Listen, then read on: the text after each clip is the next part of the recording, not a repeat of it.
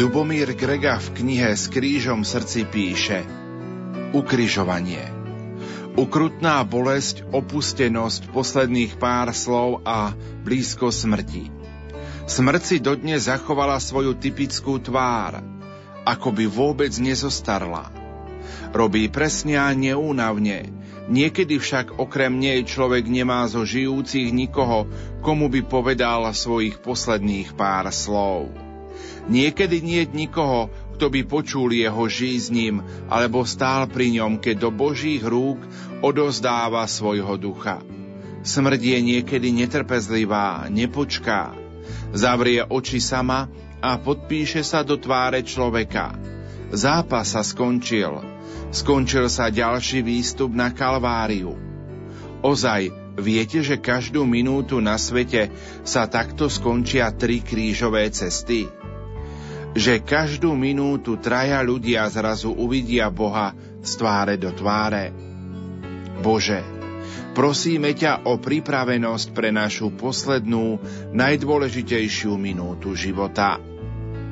Milí poslucháči, vitajte pri počúvaní ďalšej časti rozhlasových duchovných cvičení. Zo štúdia Rádia Lumen vám ničím nerušené počúvanie prajú majster zvuku Peter Ondrejka a moderátor Pavol Jurčaga.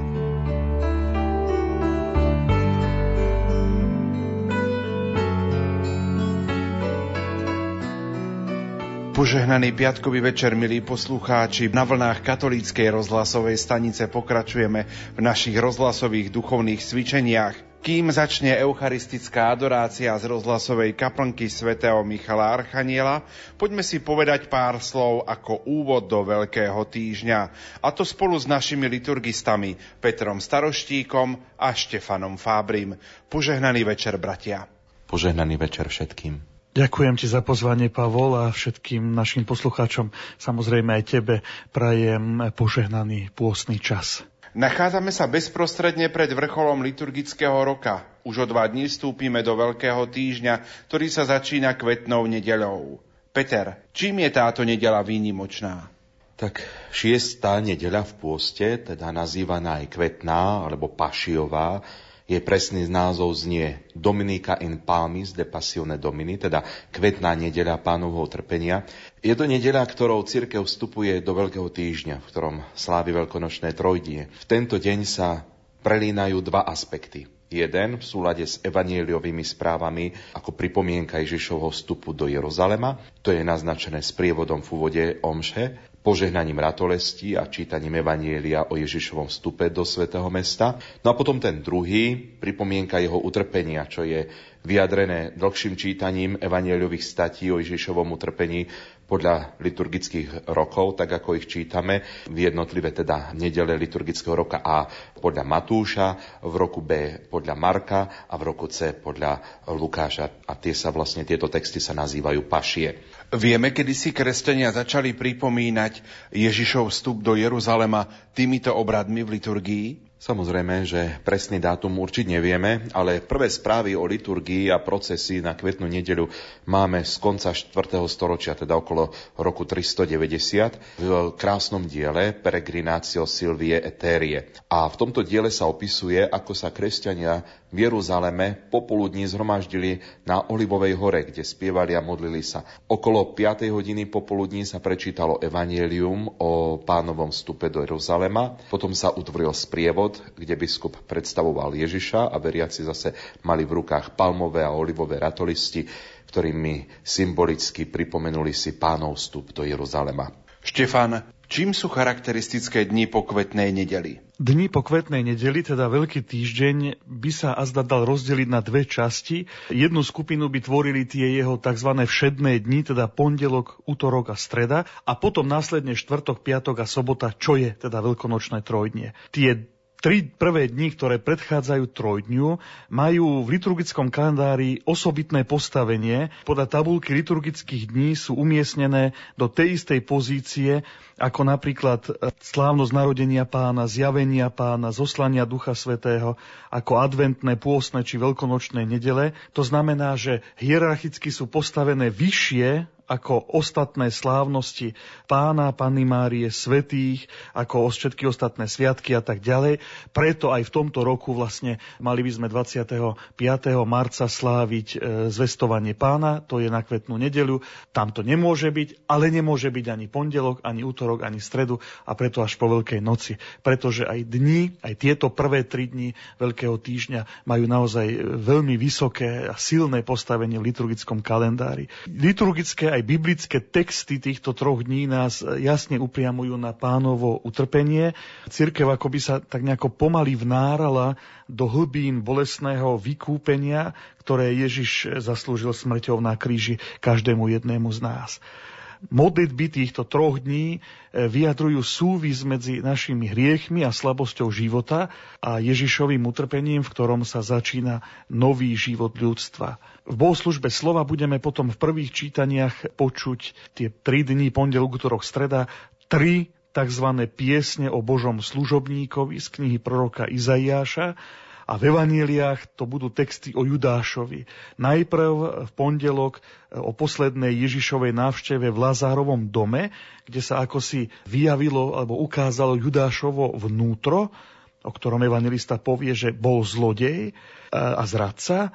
Potom o poslednej večeri, kde sa vlastne Judáš priamo rozhodne Ježiša zradiť a odíde zo spoločenstva apoštolov a napokon v stredu je to čítanie o samotnej zrade Judáša, ktorý už prichádza k veľrade a, a vydáva pána. Po tieto tri dni sa v liturgii používa pieseň vďaky o umúčení pána 2, ktorá vyjadruje blízkosť Ježišovho umúčenia, ale aj zmrtvých stania, čím vlastne zvíťazil nad odvekým nepriateľom diablom, ako to priamo tento text vyjadrí. Sú to teda dni, ktoré nás bezprostredne vovádzajú do veľkonočného trojdňa, a istým spôsobom už vopred odhalujú význam Veľkej noci a naplnenia Božej vôle spasiť ľudstvo. Peter, opäť otázka na teba. Ak by si mal krátko priblížiť veľkonočné trojdnie, akými slovami by si ho priblížil? Všeobecné smernice rímskeho mysala hovoria, že veľkonočné trojdnie pánovho umúčenia a zmrtvých stania je doslova žiarivým vrcholom celého liturgického roka. Nazývame ho so svätým Augustinom trojdním, ukrižovaného, pochovaného a vzkrieseného Krista. Je to vlastne najstaršie a najdôležitejšie liturgické slávenie kresťanov. V tých najstarších časoch církev slavila Veľkú noc ako len jediný obrad, ktorému predchádzal jedno alebo dvojdňový pôst. Bolo to slávenie jednej noci paschy, v ktorom si pripomínala všetky udalosti Veľkej noci. Potom neskôr, od 4. storočia zhruba, vplyvom túžby liturgicky napodobniť tie udalosti, ktoré sa odohrávali s pánom Ježišom, teda tie udalosti poslednej večere, zrady, smrti, pochovania a vzkriesenia, s tým, ako to čítame v tých biblických správach, tak toto liturgické slávenie potom sa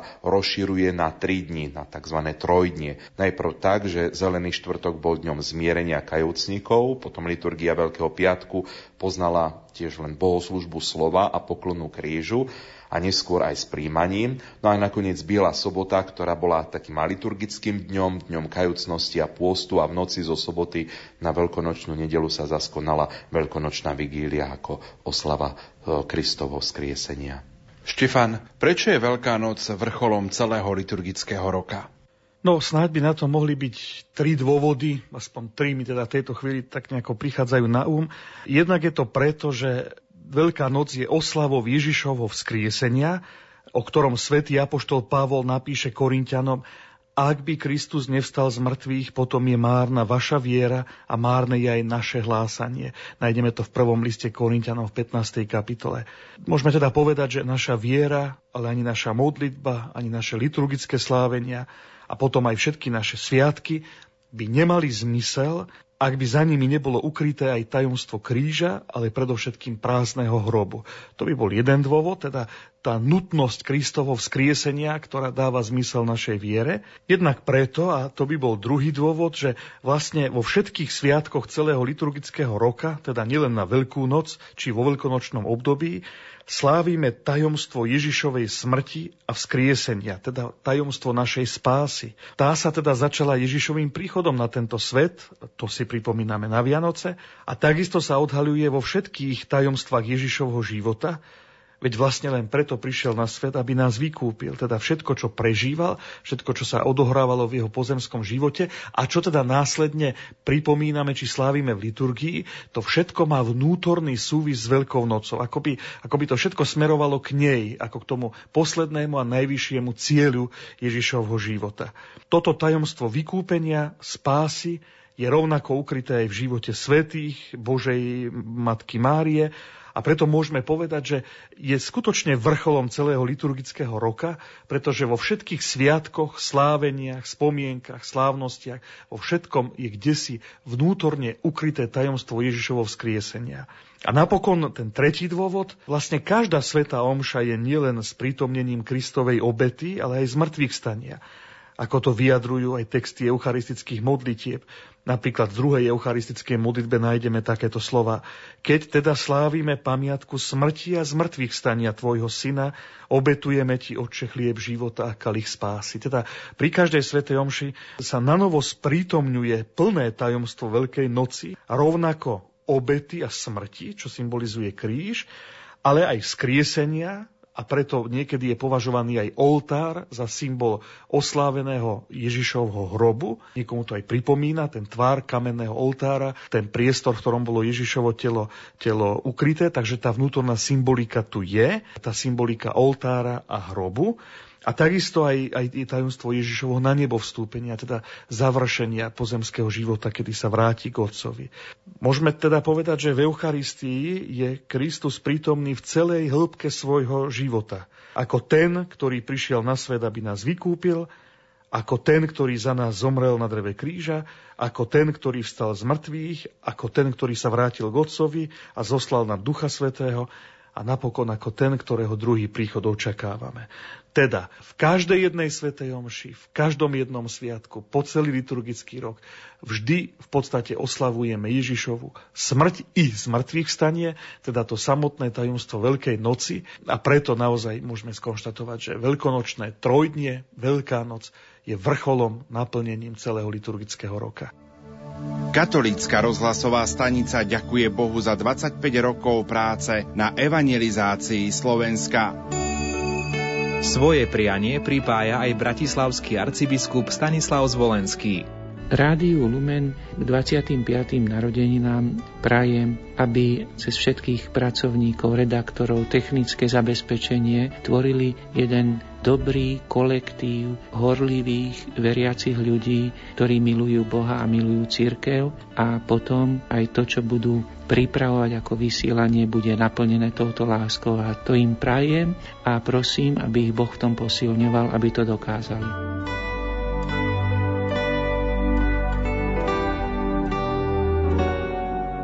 Prianie pre Rádio Lumen pridáva aj košický arcibiskup Bernard Bober.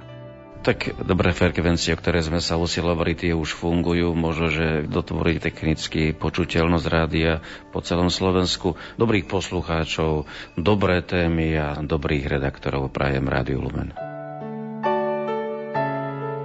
Boli sme, sme a chceme byť vašimi spoločníkmi aj naďalej. Ďakujeme za vašu priazeň.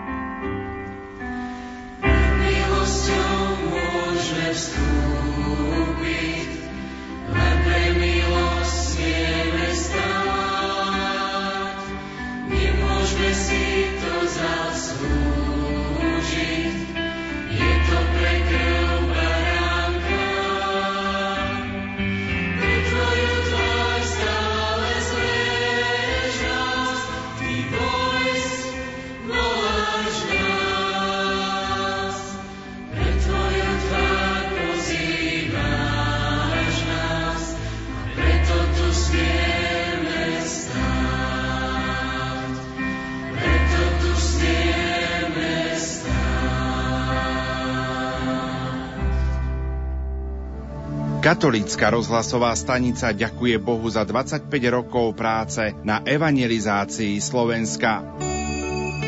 Svoje prianie pripája aj prešovský arcibiskup Ján Babiak. Prajem Rádiu Lumen, aby mu nikdy nechybali dobrí a kvalitní redaktori i hlasatelia, aby hlboký duchovný odkaz bol aj ušiam lahodný a tak pre všetkých priateľný. Všetkým zamestnancom Rádia Lumen zo srdca udelujem archierejské požehnanie.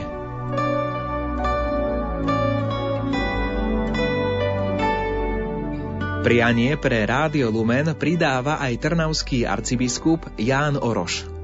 Nech sa mu v ďalších rokov darí produkovať hodnotný program, odlišný od šedého slovenského priemeru, a neneschá sa ovplyvniť nejakými deštruktívnymi vplyvmi rozličných mediálnych manipulátorov.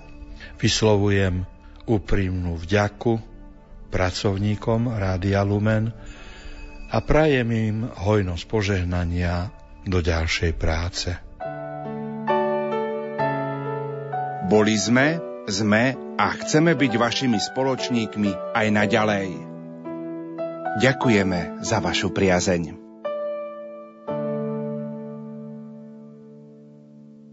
Počúvate Rádio Lumen, počúvate naše vysielanie v rámci rozhlasových duchovných cvičení, ktoré vedie monsignor Peter Brodek, generálny vikár Nitrianskej diecézy. Momentálne sú v štúdiu liturgisti Peter Staroštík a Štefan Fábri. Peter, ak by si mal krátko priblížiť druhú časť Veľkého týždňa, teda Veľkonočné trojdnie, čo by si nám k tomu povedal? Tak slávenie trojdňa, všetci dobre vieme, že sa začína večernou omšou na zelený štvrtok. Uplatňuje sa tu stará židovská predstava, že deň sa začína v predvečer po západe slnka. Vidieť to aj pri tomto slávení, pretože hoci si ním pripomíname Ježišovu poslednú večeru, predsa sa v nej už naznačuje, že predchádza vlastne to, čo bude nasledovať vo Veľký piatok. V bohoslužbe slova budeme počuť najprv o zabití a jedení veľkonočného baránka v Izraeli, ktoré je vlastne predobrazom novej eucharistickej hostiny, ktorú pripravil pravý baránok Ježiš. Ďalej správu o ustanovení Eucharistie, tak ako nám to zaznamenal svätý apoštol Pavol. Je to vlastne historicky najstaršia zmienka o slávení Eucharistie, pretože prvý list Korintianom vznikol skôr ako Evanielia. No a napokon perikopa z Janovho Evanielia vykresľuje Ježiša ako služobníka lásky, ktorý dáva učeníkom vzor služby, ktorým dáva vlastne to nové prikázanie lásky. Preto je súčasťou liturgie, teda tej uh, liturgie Zeleného štvrtka, obrad umývania nôh. Na západe ho nachádzame dokonca už v 4. storočí s výnimkou Ríma, kde je prvýkrát dosvedčený v 12. storočí. No a v tomto obrade kňaz napodobňuje Krista, ktorý svojim učeníkom na znak pokory a lásky umýva pred poslednou večerou nohy. Tiež k liturgii večernej omše Zeleného štvrtka patrí aj obetný sprievod s dármi pre chudobných.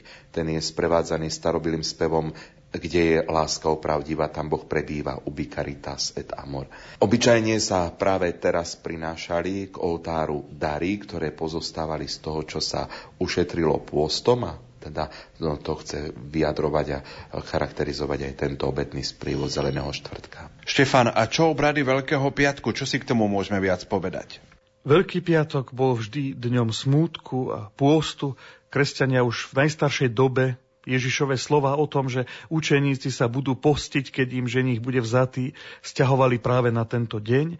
Tie najstaršie svedectvá o tom siahajú až do druhého storočia a potvrdzujú, že sa jednalo o úplný pôst, pri ktorom sa nemohlo použiť ani trochu jedla, ani pitia. Prví kresťania ani nemali nejaké osobitné obrady pre tento deň. Zaujímavé pre nás je historické svedectvo o veľkopiatkovej liturgii, ktoré opäť nájdeme v zápiskoch pútničky Etérie, ktorá spomína, že okolo roku 400, to je vtedy, keď ona navštívila Svetu Zem, kresťania v Jeruzaleme zhromažďujú sa v tento deň dopoludnia na Golgote, kde uctievajú Kristov kríž ktorý znovu objavila cisárovna Helena v roku 320 a v skorom popoludní sa stretávajú pri bohoslužbe slova s čítaním paší. Takto to ona spomína, ale my vlastne už teraz tak zase s odstupom času vidíme v tejto správe a v tomto zvyku prvých kresťanov náznak napodobenia udalosti Kristovej smrti v liturgii, jednak čo sa týka času, jednak miesta a vlastne takto ich hlboko ako si vtlačiť do srdc veriacich. Táto bohoslužba sa vlastne stáva príkladom pre naše dnešné obrady Veľkého piatku, ktoré sa obyčajne konajú popoludní, väčšinou o tretej hodine a majú tri časti, bohoslužbu slova, uctievanie kríža a sveté príjmanie. Mohli by sme povedať, že obradom vlastným tomuto dňu je odhalenie a uctievanie kríža. V bohoslužbe slova v prvom čítaní budeme počuť štvrtú pieseň o Božom služobníkovi z knihy proroka Izaiáša. Tie prvé tri sú umiestnené v pondelok, útorok a stredu Veľkého týždňa, ako som to už spomínal. V druhom čítaní z listu Hebrejom zaznie chválospev na vyvýšeného veľkňaza a napokon pašie podľa Jána ukážu že Ježiš prijal túto úlohu veľkonočného baránka s jasným vedomím a dobrovoľne sa vydal na smrť. Osobitosťou bohoslužby slova sú tzv. veľké prosby, ktoré nahrádzajú modlitby veriacich v takejto podobe, ako ich budeme počuť na Veľký piatok, sú vlastne pôvodnou starokresťanskou formou spoločných modlitieb veriacich. To, čo dnes nazývame skrátene prosby vo Svetej Omši. Na záver liturgie sa Eucharistia v našich kostoloch odnáša do Božieho hrobu na poklonu. Tento zvyk vlastne vznikol z úcty miesta, teda hrobu, v ktorom bol Ježiš pochovaný. No a keďže v stredoveku, keď tento zvyk vznikal, nie všetci mali možnosť ísť do Svetej Zeme, ale chceli si úctiť Ježišovo utrpenie a preto si začali vo svojich kostoloch rovnako podobne ako krížovú cestu pripomínať aj Ježišov hrob. Peter, povedali sme, že vrcholom celého roka, ale aj týždňa, ktorý je pred nami, je slávenie veľkonočnej vigílie na Bielu sobotu večer. Cirkev pri tejto liturgii na Bielu sobotu večer v bdení očakáva a slávi Kristovo víťazné vzkriesenie. Všetky obrady by sa preto mali konať v noci a majú tieto časti. Bohoslužba svetla, teda tej veľkonočnej sviece, potom bohoslužba slova, krstu a nakoniec bohoslužba Eucharistie. Pri obrade svetla sa od novopožehnaného ohňa zapaluje veľkonočná svieca, paškál, ktorý je symbolom skrieseného Krista a prednáša sa ten nádherný starobilý chválospev o tejto svieci, tzv. exultet. Bohoslužba slova zase predstavuje v siedmých starozákonných a dvoch novozákonných textoch celé dejiny spásy od stvorenia sveta až po Kristovo skriesenie. Pred evanieliom znovu zaznie slávnostné Aleluja, ktoré sme počas celého pôstu nespievali. No a toto slávenie bolo vždy veľmi dôležitým aj krstným termínom spolu so Sviatkom zjavenia pána, tak tiež sa vtedy krstilo. No a preto vlastne obrad krstu je súčasťou bohoslúžby, takáto liturgia krstu, ktorá tvorí požehnanie krstnej vody a krstné obrady. A ak sa nekonajú, tak len potom obnova krstných sľubov. A novopokrstení pri tejto bohoslužbe mali poprvýkrát aj účasť na Eucharistii práve v tejto omši, preto sa aj odporúča, aby priniesli obetné dary a aby sa slávenie konalo výnimočne slávnostne. Toto naše rozprávanie bolo takou pozvánkou pre všetkých, ktorí budú prichádzať do kostolíkov vo svojich farnostiach počas nasledujúcich dní v dňoch Veľkého týždňa a v dňoch Veľkonočného trojdnia. Čo povedať na záver aj pred e, eucharistickou adoráciou, ktorá nás už o chvíľu čaká, čo popriať našim poslucháčom k tej tohtoročnej Veľkej noci? Tak skutočne obrady Veľkého týždňa, zvlášť Veľkonočného trojdňa sú nádherné a bohaté, sú vynimočné, iné ako inokedy, mimoriadne slávnostné a preto sú zároveň aj veľmi také emotívne a pre nás všetkých takým zácným pozvaním. Vôbec slávenie Veľkého týždňa nás pozýva k nesmernej vďake za Kristovo vykupiteľské dielo, tej radosti z toho, že nám Ježiš otvoril nebo, ako to vyjadril aj nádherne Pater Timothy Redcliffe v knihe Nazývam vás priateľmi a tým by som chcel aj zakončiť túto našu dnešnú reláciu. Nech sme zviazaní akýmkoľvek putami, vďaka Veľkej noci môžeme povedať, víťazstvo je isté. Nech sme v akejkoľvek situácii, keď už nie sme schopní lásky, a nemáme odvahu ísť ďalej, môžeme povedať, víťazstvo je isté. keď nám zomrie niekto, koho milujeme a keď sa zdá, že neexistuje budúcnosť, môžeme povedať, víťazstvo je isté. Obidvom vám, otec Peter a otec Pavol, prajem požehnané dni Veľkého týždňa, aj Veľkej noci a všetkým vám, milí naši poslucháči, prajem takisto milostiplné a požehnané veľkonočné sviatky. Prežite ich ako čas spásy a ako čas e, zjavenia nekonečnej Božej lásky k nám.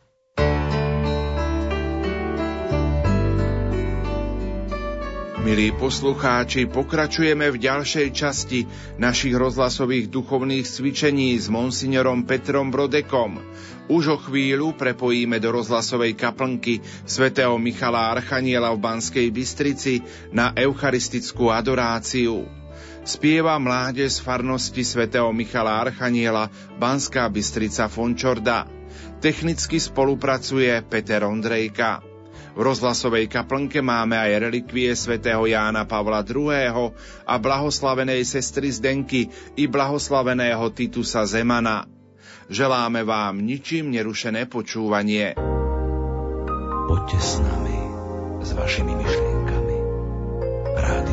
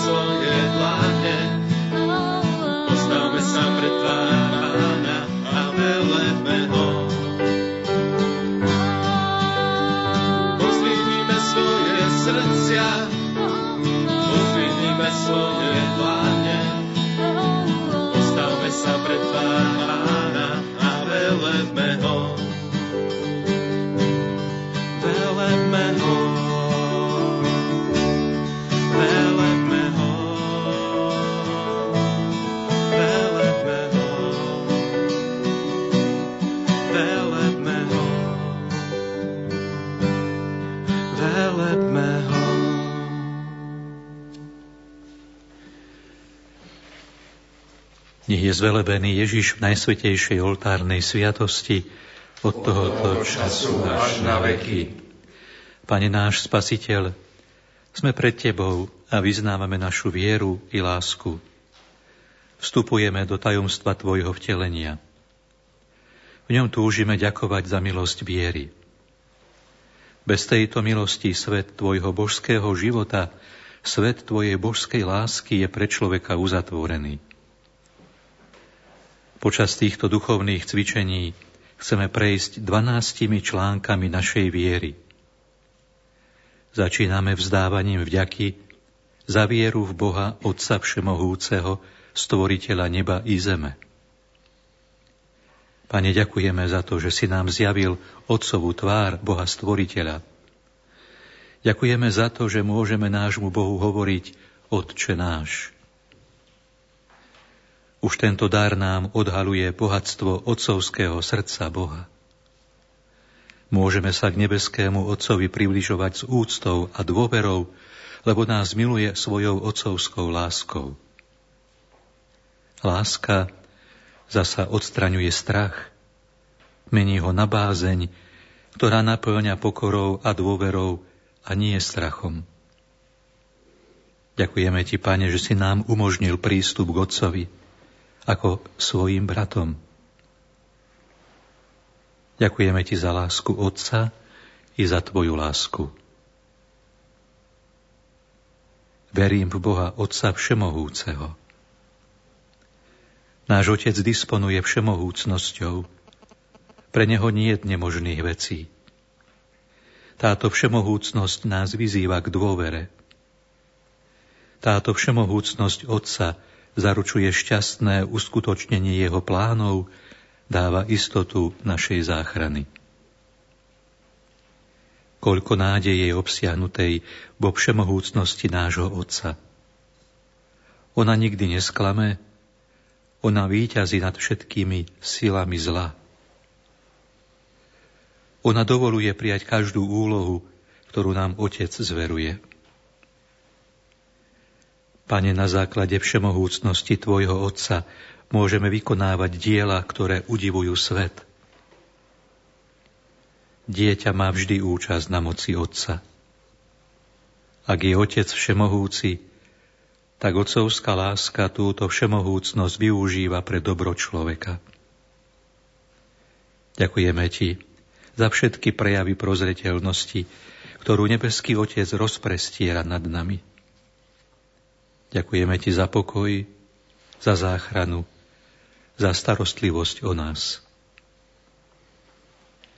Pane, verím v Boha Otca Všemohúceho, Stvoriteľa neba i zeme. Ďakujeme Otcovi skrze Teba za dar nášho života.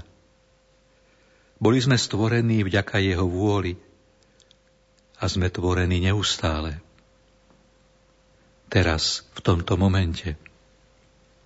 Otec nás tvorí a udržuje pri jestvovaní. To je veľký zázrak stvorenia, za ktorý nedokážeme nikdy dosť poďakovať. Všetky nerozumné stvorenia zvelebujú Otca tým, že jestvujú. My, ktorí máme schopnosť poznania, môžeme za tento dar ďakovať vedome. Musíme tak robiť neustále, nie len vo vlastnom mene, ale aj v mene celého viditeľného sveta.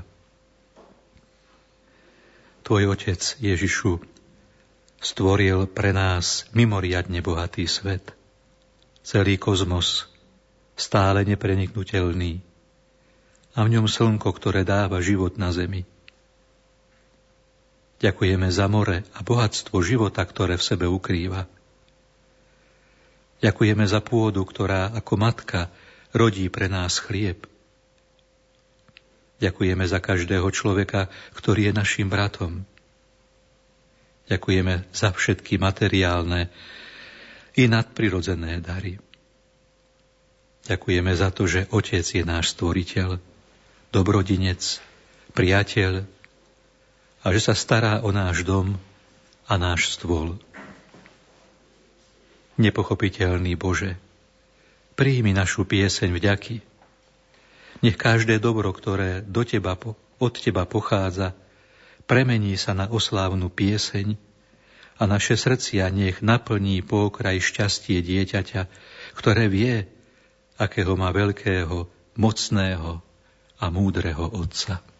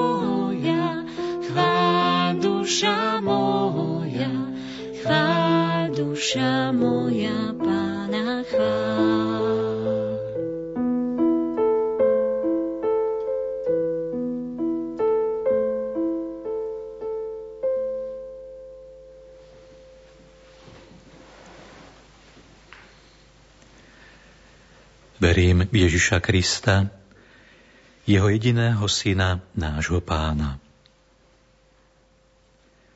Ježišu, vyznávame vieru v Tvoju prítomnosť uprostred nás s božstvom i človečenstvom v tajomstve Eucharistie. Chceme Ti poďakovať za to, že hoci náš si stále prítomný a dávaš nám poznávať svoj majestát, ako jednorodený syn všemohúceho Otca, chcel si sa stať človekom. Keď si chcel zjaviť lásku k stvoreniam, mal si k dispozícii toľko vznešených anielov, miliónov ráz dokonalejších od nás. A predsa si sa nestal anielom, ale človekom, aby si sa podelil s tým vyhnancom z raja o jeho všedný dočasný život. Keď obdivujeme skvelý, viditeľný svet a vidíme krásu i dokonalosť stvorení, divíme sa, že si sa chcel stať človekom s jeho dramatickými a hriechom poznačenými dejinami. Stal si sa človekom, aby si nás chápal ako bratov a voviedol nás aj napriek našim hriechom do domu nebeského Otca. Pane Ježišu, Chcel si mať matku a prijať ľudský život od počatia. Ďakujeme ti za to, že hoci si Bohom, žil si v našej ľudskej rodine ako syn Márie a adoptovaný syn Jozefa, pričom si mal svojich príbuzných, svoju vlast, svoj jazyk, svoju kultúru. Ďakujeme za to, že si sa dával pri našom stole, že si jedol náš každodenný chlieb, za to, že si nás chcel naučiť láske a životu oslobodeného od hriechov. Budeme spoločne volať Ďakujeme Ti, Pane. Ďakujeme Ti, Pane. Ďakujeme Ti za posvetenie nášho ľudského života. Ďakujeme Ti, Pane. Ďakujeme Ti za to, že si chcel žiť v lone matky, Ďakujeme Ti, Pane. Ďakujeme, že si posvetil rodinný život. Ďakujeme Ti, Pane. Ďakujeme Ti, že ako brat sa skláňaš nad slabým človekom. Ďakujeme Ti, Pane. Ďakujeme Ti, že nás miluješ aj napriek našim hriechom. Ďakujeme Ti, Pane. Ďakujeme Ti, že si ukryl božstvo i človečenstvo v podobe chleba. Ďakujeme Ti, Pane.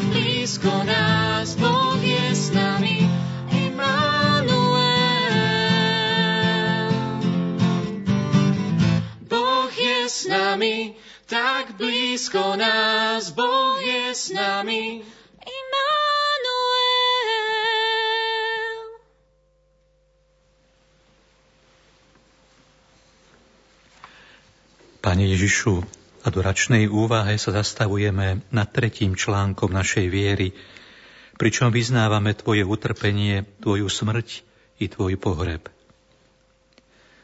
Tajomstvo našej smrti, Pane, je tajomstvom lásky, ktorú nepochopíme.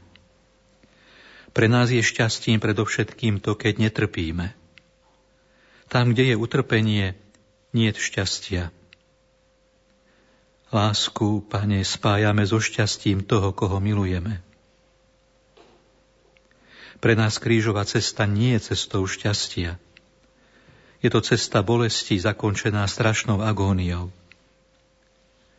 A pre Teba, Pane, každý krok na tejto ceste, aj napriek hroznej bolesti, je krokom lásky.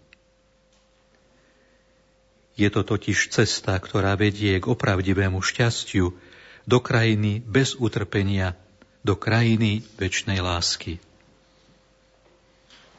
Pane Ježišu, Tvoja prítomnosť v bielej hostí je ovocím umúčenia na kríži. Keď si išiel s krížom na pleci, Videl si nás klačiacich pred Tebou a šťastných, že máme taký veľký dar na dosah našej ruky a nášho srdca. Videl si milióny ľudí zhromaždených okolo Teba, prítomného v Eucharistii, múdrych Tvojou múdrosťou i láskou, túžiacich po svetom príjmaní, zúčastňujúcich sa na Tvojej obete kríža, sprítomňované cestáročia na tisíckach oltárov celého sveta. Pane Ježišu, náš majster, my vo chvíli utrpenia vidíme iba bolesť, nič viac. Ty si videl ovocie svojho utrpenia. Láska otvára oči a ak môže urobiť iných šťastnými, keď siaha rukou do ohňa, ktorý páli, nikdy neustúpi, aby zachránila a urobila šťastnou. Láska vidí ďaleko dopredu. Vidí dobro, ktoré sa rodí cez utrpenie. Nauč nás tak milovať, aby sme boli schopní prijať utrpenie, ak ono môže obohatiť nás aj iných. Nauč nás, Pane, nech láska naplne naše utrpenie, lebo iba vtedy ono bude tvorivé. Utrpenie bez lásky ničí, neobohacuje. Pane Ježišu, umúčený za Poncia Piláta, ďakujeme Ti za to, že si prešiel krížovú cestu, ktorá je cestou, čo vedie do neba, do krajiny väčšnej lásky. Ďakujeme Ti za vytrvanie na tejto ceste i za to, že si nám zjavil silu odpúšťajúcej lásky. Pane náš Spasiteľ, nezomieral si na rakovinu, nezomieral si na infarkt, Nezomieral si pri nehode, ktorú si zavinil, alebo niekto iný. Bol si v hodine smrti zdravý. Bol si mužom v sile veku. Zomieral si, lebo ťa ľudia zabíjali. A ty si neodpovedal všemohúcnosťou, aby si zadržal ich vražedné ruky, ale láskou, keď si prosil Otca, odpust im, nevedia, čo robia. Pane Ježišu, náš Spasiteľ, Ty najlepšie vieš, ako mnoho stojí odpustenie. Predsa Ty si nebol ničím vinným a predsa ťa týrali až na smrť. Mohli ti zoťať hlavu ako Jánovi Krstiteľovi, ale vtedy bola smrť ľahšia. Tvoj otec súhlasil s tým, aby ťa mučili.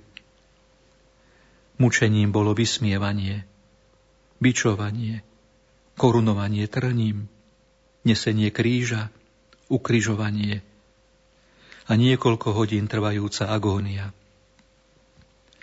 A na každú sekundu tohto mučenia si odpovedal odpúšťajúcou láskou. Ďakujem ti za túto lekciu odpúšťania. Ona je účinná, lebo i nás vyzýva k odpusteniu – Samotné slova o odpustení sú ľahké a mnohí z nás by im neverili. Veríme v odpúšťajúcu silu milosti, keď vidíme Tvoje odpustenie. chceme spoločne volať Ďakujeme Ti, Pane. Ďakujeme Ti, Pane. Ďakujeme Ti za dobrovoľné prijatie utrpenia. Ďakujeme Ti, Pane. Za príklad odpúšťajúcej lásky. Ďakujeme Ti, Pane. Za prítomnosť Tvojej Matky pod krížom. Ďakujeme Ti, Pane. Za otvorenie cesty do neba. Ďakujeme Ti, Pane. Za silu pre trpiacich. Ďakujeme Ti, Pane. Za milosť dobrej smrti pre zomierajúcich. Ďakujeme Ti, Pane.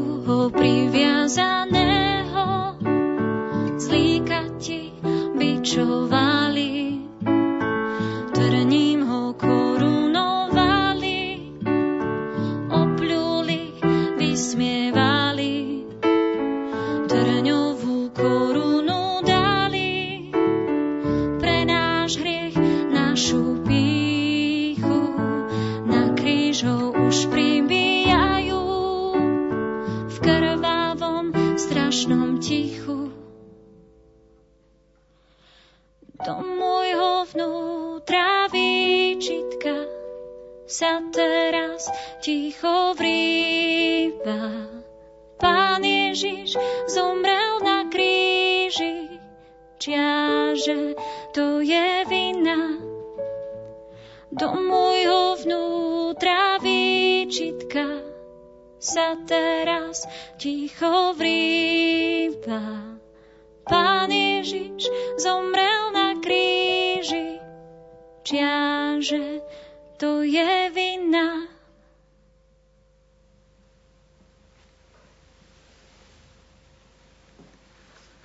Pane náš Spasiteľ, v týchto chvíľach Ti chceme poďakovať za dielo vykúpenia a za Tvoje zostúpenie k zosnulým. Keď si sa narodil na zemi, mnoho miliónov ľudí bolo už pod svetí. Prekročili prach smrti a ocitli sa v krajine, z ktorej nebolo východiska. To boli naši predkovia až po Adama a Evu. Keď si prišiel, Pane, aby si spasil človeka, bolo potrebné nie len narodiť sa na zemi, ale prejsť bránou smrti, aby si sa dostal k tým, ktorí zomreli. Hodina tvojej smrti na Golgote bola veľmi bolestná pre teba, ale zároveň bola hodinou, na ktorú čakali s túžbou po vyslobodení tí, ktorí dostali prísľub spasiteľa, a teda Abraham, Dávid, proroci, Ján Krstiteľ. Toto stretnutie bolo veľkým sviatkom v krajine zomrelých a súčasne veľkou porážkou satana, ktorý mal kľúče od brány smrti a zdalo sa mu, že človek nikdy túto bránu neotvorí. Pane Ježišu, ďakujeme Ti za zostúpenie k zosnulým, do krajiny zomrelých, aby si im zvestoval slobodu. Odvtedy smrť už nemá moc nad človekom.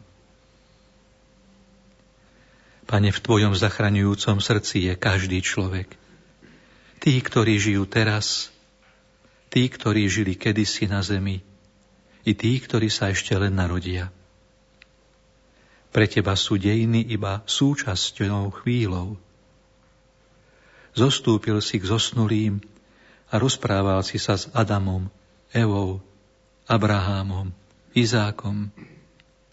Vtedy si zrúcal bariéry času – preto ľudia všetkých pokolení ako bratia môžu zasadnúť pri jednom stole v dome tvojho Otca. Znamením toho je slovo, ktoré zaznamenal svätý Matúš, že po tvojej smrti mnoho zomrelých sa ukázalo v Jeruzaleme. Pane, keďže žijeme v čase, staráme sa o hroby našich zomrelých a pamätáme na nich. Ty si s nimi v kontakte a spájaš ich do jednej rodiny, lebo si odstránil hranice času. Také je tajomstvo väčšnosti. Ďakujeme Ti za túto lásku, ktorá otvára pred nami svet väčšnosti a možnosť stretnúť sa s každým človekom. Daj, aby sme vo viere nielen pamätali na blízkych, ktorí odišli, ale aby sme sa vedeli s nimi stretnúť vo väčšnom príbytku Tvojho kráľovstva. Pane Ježišu, víťaz nad smrťou, peklom i satanom, svojim zostúpením k zosnulým do krajiny smrti, predpovedal si konečné víťazstvo, ktoré získaš na konci dejín. V hodine svojej smrti si zachránil spravodlivých, ktorí žili na zemi od Adama cez Ábela Jozefa Egyptského, Samuela, kajúceho kráľa Dávida, až po Jána Krstiteľa. V milosti viery dal si nám, žijúcim na zemi, istotu, že máme otvorenú bránu väčšného života v dome Otca. Ďakujeme Ti za oslabenie strachu pred smrťou, ktorá nás čaká, za posilnenie našej viery vo väčší život – i za možnosť stretnutia v nebi s našimi blízkymi, ktorí umreli v spojení s Tebou. Si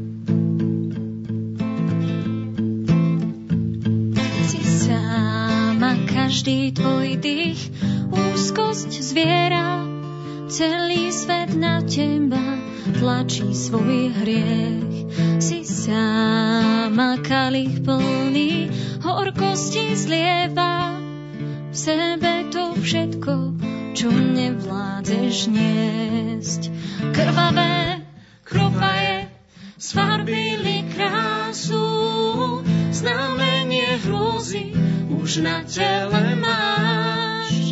Človek je slabý, len láskou súhlasu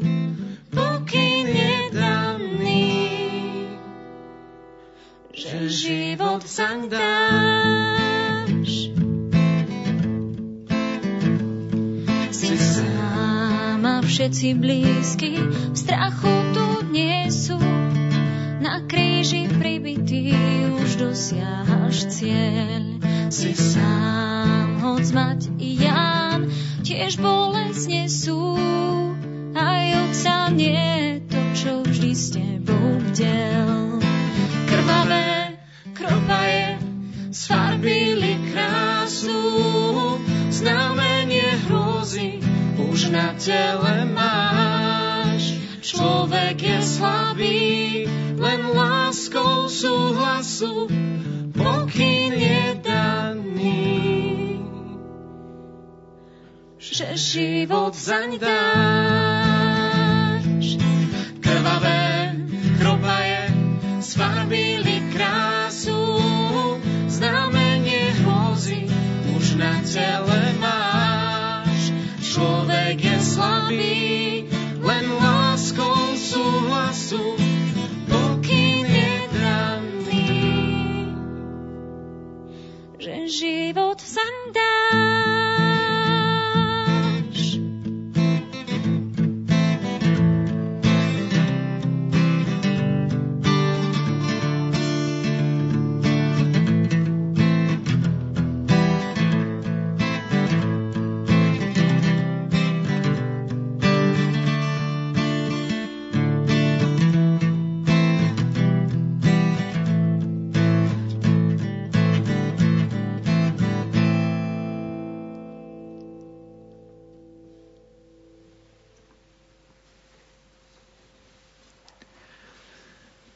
Ježišu, syn Dávidov, dnes uprostred Veľkého pôstu ťa zvelebujeme už v tajomstve Tvojho zmrtvých vstania a na nebo vstúpenia.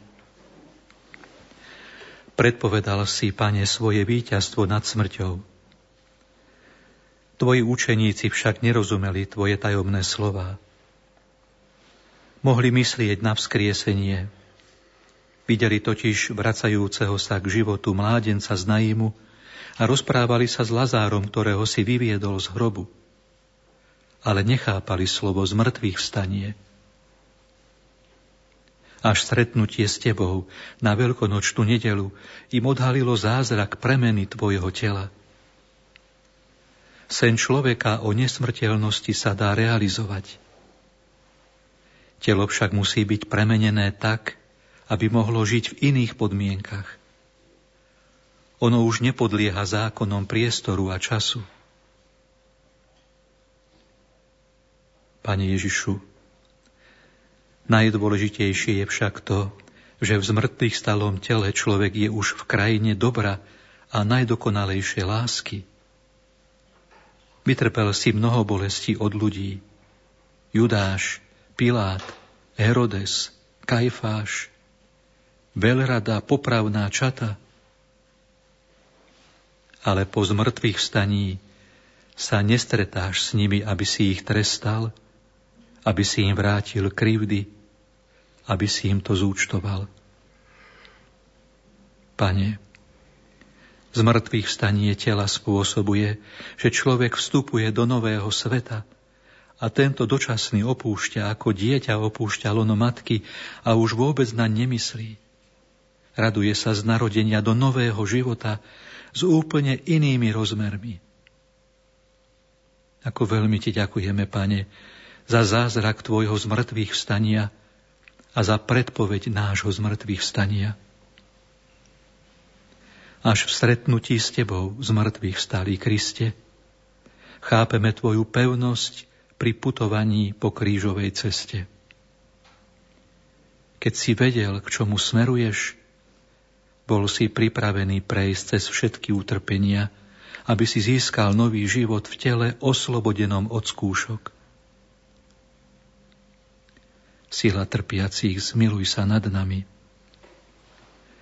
Pane Ježišu, v zázraku na nebo vstúpenia je ukázaný zásadný cieľ nášho života – Naučil si nás pozerať na dočasný život s vďačnosťou a využívať všetky dobrá ako dary na ceste k väčšnosti. V pozemskom šťastí sa len čiastočne odzrkadluje šťastie väčné. Túžime ho obsiahnuť poctivým úsilím o svetosť života. Ďakujeme Ti za čas veľkého pôstu, ktorý nás pripravuje na prežívanie tajomstva Tvojej smrti, z mŕtvych vstania i na nebo vstúpenia.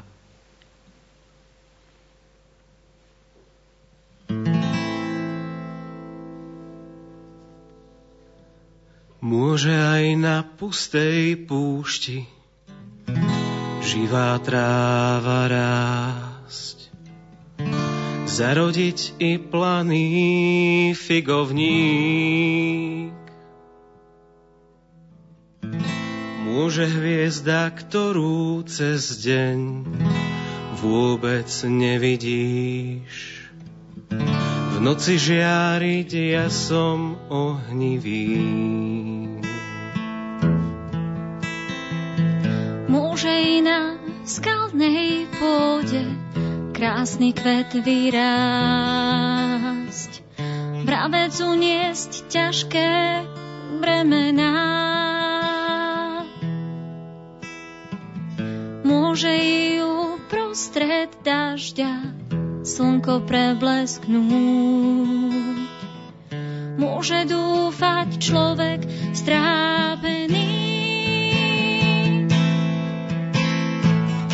Uver zázrak vykúpenia, pozri Boh chcel chromý chodia, slepí vidia, hluchí počujú. Zázrak vykúpenia, Pozri, Boh chcel chromí chodia, slepí vidia, hluchí počujú. Môže človek nepozvaný na hostinu prísť. Lotor správa byť zachránený. Môže ovcu zablúdenú dobrý pastier nájsť. Život zmeniť hriešnik bývalý.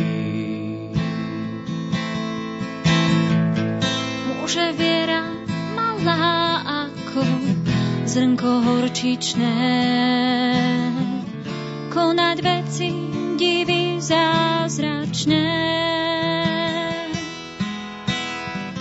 Môže láska ani za zbraň nepokladaná vydobiť kráľovstvo nebeské. Uver zázrak vykúpenia, pozri Boh chcel chromí chodia, slepí vidia huchy počujú. Uber zázrak vykúpenia. Pozri, Boh chcel chromí chodia, slepí vidia hluchí počujú. Uver zázrak vykúpenia. Pozri, Boh chcel chromí chodia, slepí vidia hluchí počujú. Zázrak vykúpenia. Pozri, Boh chcel chromí chodia, slepí vidia hluchí počujú.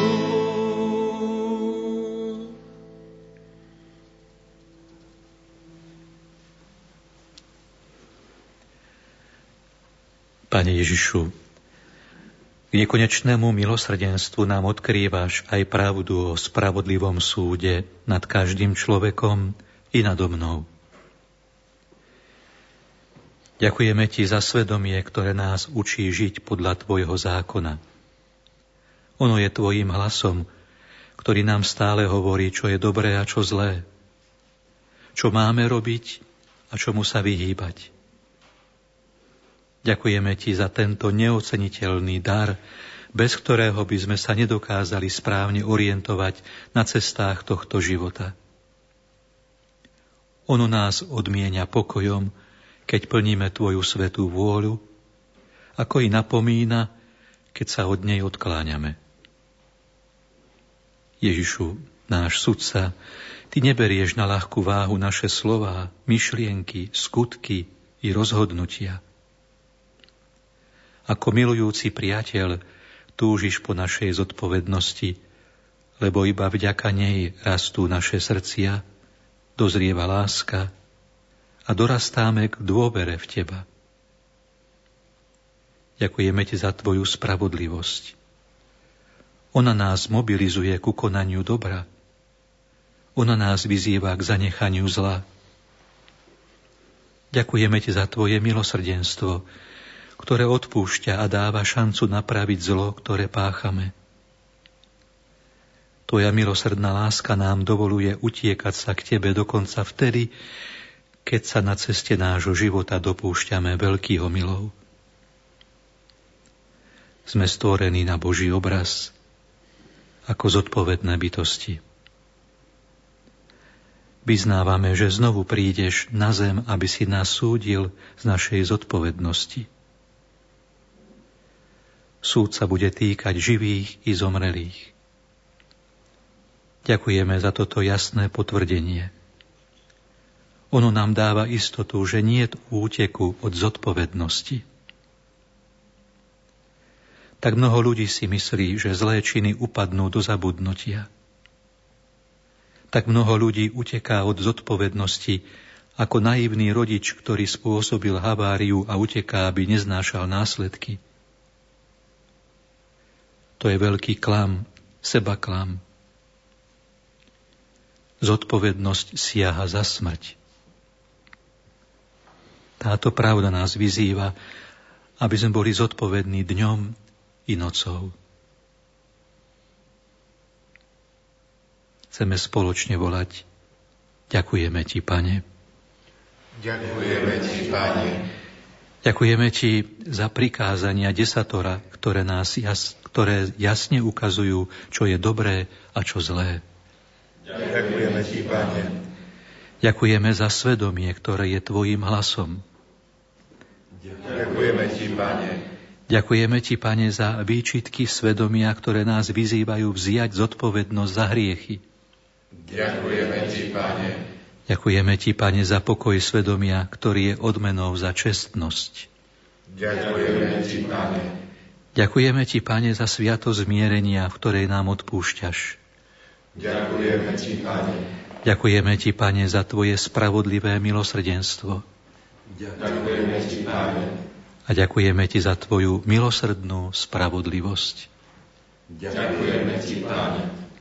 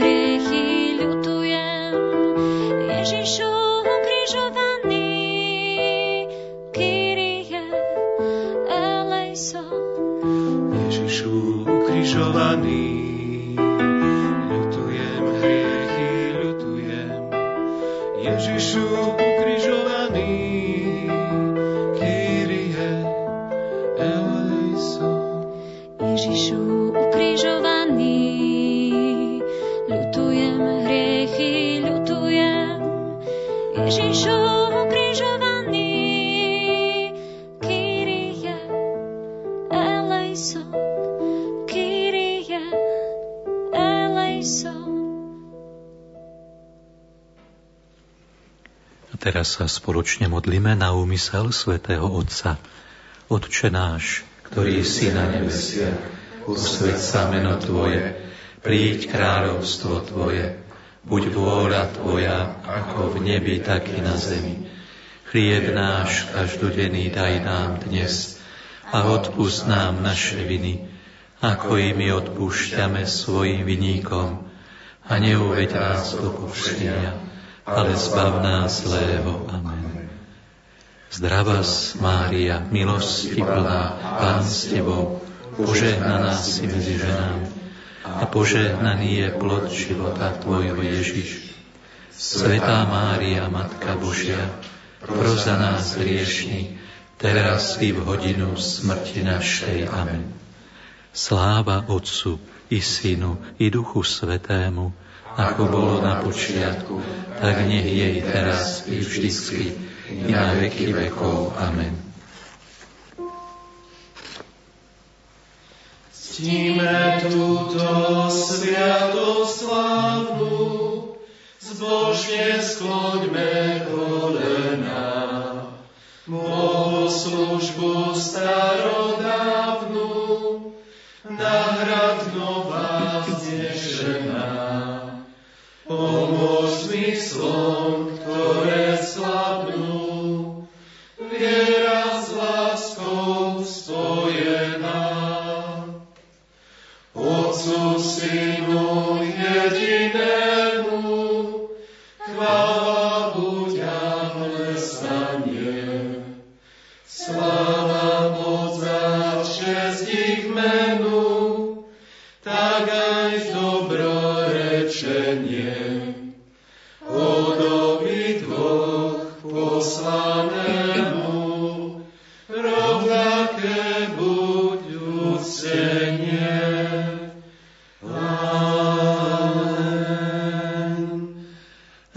si im dal chlieb, ktorý má v sebe všetku slásť. Modlíme sa. Pane Ježišu, vo vznešenej oltárnej sviatosti zanechal si nám pamiatku svojho umučenia a zmrtvých stania. Prosíme ťa, pomáhaj nám uctievať tajomstvo Tvojho tela a krvi s takou vierou a láskou, aby sme vždy pociťovali účinky Tvojho vykupiteľského diela, lebo Ty žiješ a kráľuješ na veky vekov. Amen.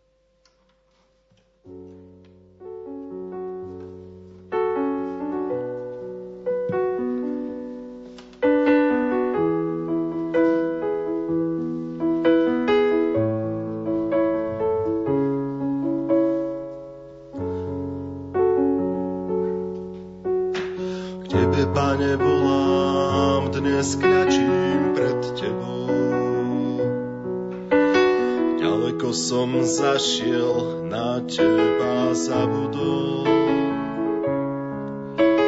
Vyšne chodil svetom, až prišlo sklamanie. Spolieham sa preto na tvoje čakanie.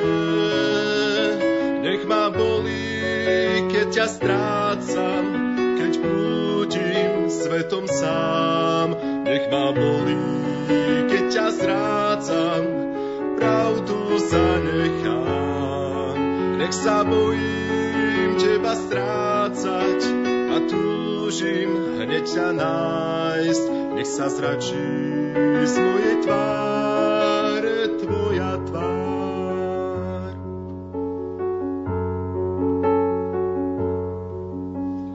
Ty si, pane, za mňa kríži zomieral kým si svoju veľkú lásku mi ukázal.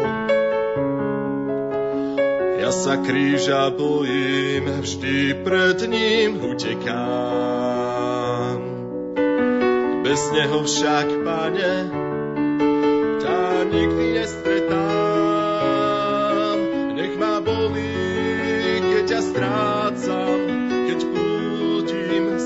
Sám strácam, pravdu zanechám. Nech sa bojím teba strácať a túžim hneď ťa nájsť. Nech sa zračí z mojej tváre tvoja tvár. Nech ma bolí, keď ťa strácam, keď svetom sám. Nech ma bolí, ťa zrádzam, pravdu zanechám. Nech sa bojím teba strácať a túžim hneď ťa nájsť. Nech sa zračí z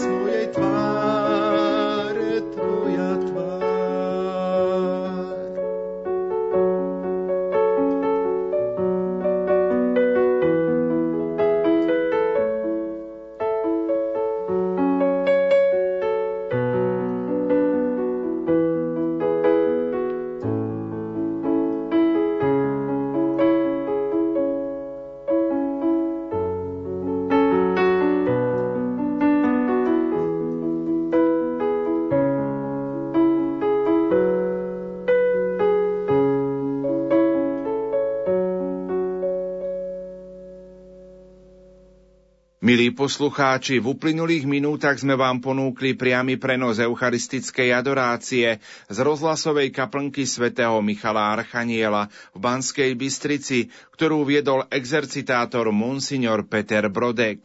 V rámci adorácie spievala mládež z farnosti svätého Michala Archaniela v Banskej Bystrici Fončorda. Technicky spolupracoval Peter Ondrejka. Pokiaľ sa s otcom Petrom Brodekom presunieme z rozhlasovej kaplnky do vysielania, ponúkame vám zvukovú pozvánku. Na Veľký piatok po 11. hodine sa v Rádiu Lumen budeme modliť krížovú cestu. Bude ju viesť špirituál z kňazského seminára svätého Františka Ksaverského v Badíne Ľubomír Grega. Tu je malá ochutnávka.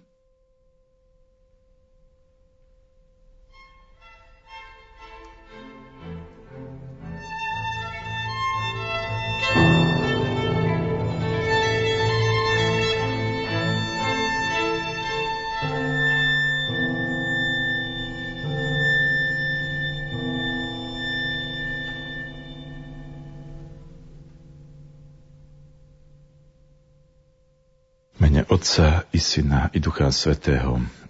Amen. Bratia a sestry, dnešný deň vás pozývam v duchu kráčať s Ježišom po jeho krížovej ceste.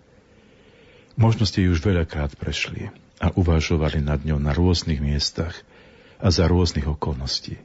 Ale ani na tomto svete nie takej cesty, po ktorej by s nami nekráčal Ježiš Kristus. Aj tá včerajšia, či dnešná, bola s ním aj keď sme si jeho prítomnosť vôbec neuvedomili. Jedna z týchto ciest však bude pre nás mimoriadne dôležitá.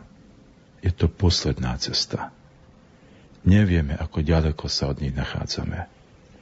Preto už teraz aj vo vašom mene prosím Ježiša, aby nás ňou všetkých bezpečne previedol až do bláženej väčšnosti. Teraz sa vydajme na takmer 2000 ročnú starú krížovú cestu svetým mestom Jeruzalemom a sledujme seba a Ježiša, ako sme si vzájomne blízki alebo ďalekí. Najprv ho s dôverou spoločne poprosme. Ukrižovaný Ježišu, zmiluj sa nad nami. Aj nad dušami vočistci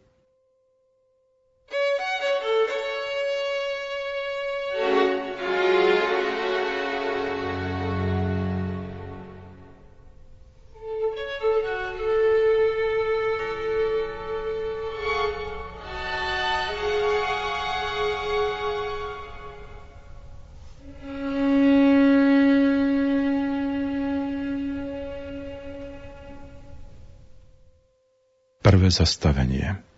Ježiš a posledná večera. Kláňame sa ti, Kriste, a dobrorečíme ti. Lebo si svojim krížom vykúpil svet. Keď sa zvečerilo, zasadol s dvanáctimi za stôl. A keď jedli, povedal, veru hovorím vám, jeden z vás ma zradí.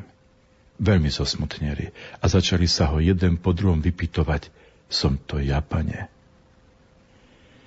Táto posledná večera Božieho syna s dvanáctimi ľudskými synmi začala ako si napeto. Skôr ako im Ježiš zjavil svoj najväčší prejav lásky v podobe Eucharistie, najprv sa ho s nedôverou začali jeden po druhom pýtať na označenie zradcu. Som to ja, pane? Kto vie, ako sa pri tejto otázke cítili? Možno niektorí počuli svoje srdce byť až v hrdle – Iným zasa stiekli kvapky nervózneho potu po tele. Myslíte si, že my by sme si v tej chvíli mohli byť istí sami sebou?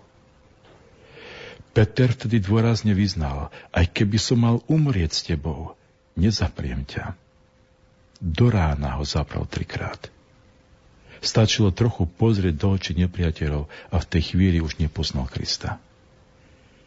Preto každú svetú omšu v našom večeradle začíname vo veľkej pokore, keď si vyznávame svoje viny, svoju zradu aj zapretie. Vieme, že v tej chvíli sa ho nemusíme pýtať, som to ja, pane. V tej chvíli iba v pokore priznávame, som to ja, pane. Preto pri tomto prvom zastavení v Jeruzalemskom večeradle Obráťme sa k Ježišovi známymi slovami krátkej modlitby. Ježišu, odpoznám naše hriechy. Zachraň nás od pekelného ohňa. Priveď do neba všetky duše, najmä tie, ktoré najviac potrebujú Tvoje milosrdenstvo. Ukrižovaný Ježišu, zmiluj sa nad nami. Aj nad dušami vočistci,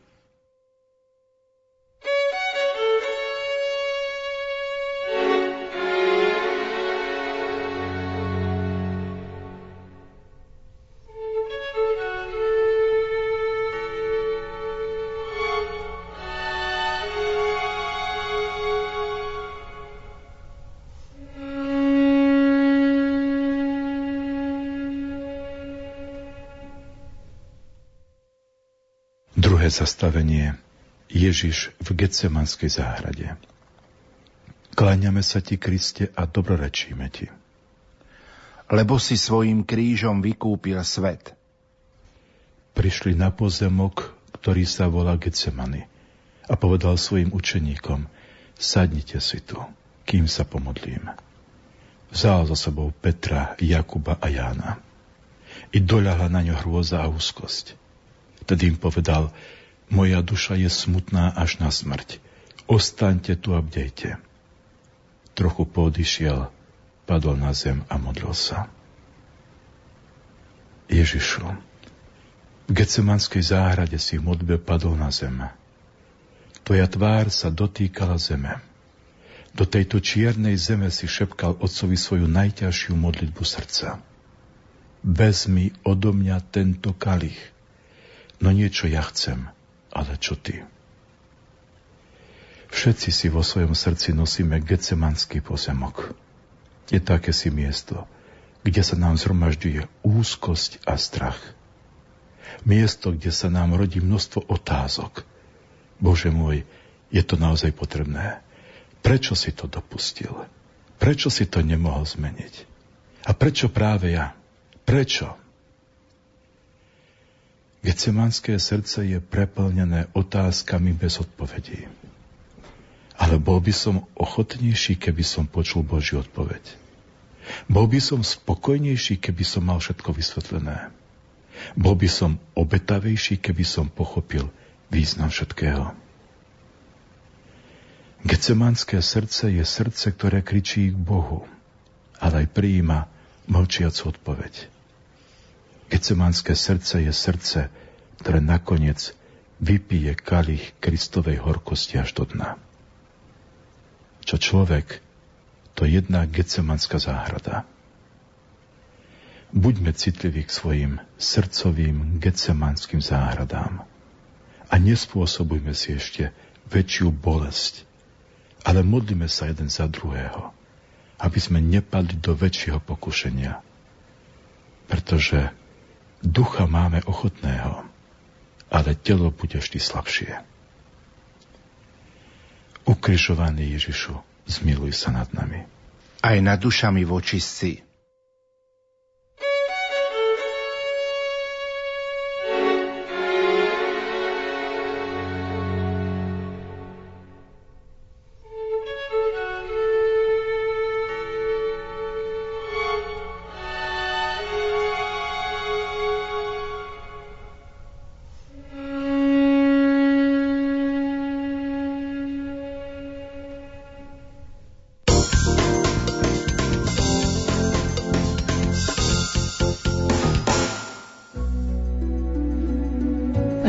zložitých charakterov, energické, nežné a štedré, vždy ochotné, slobodné, opatrné, radikálne v nasmerovaní života a veci smerom k Bohu.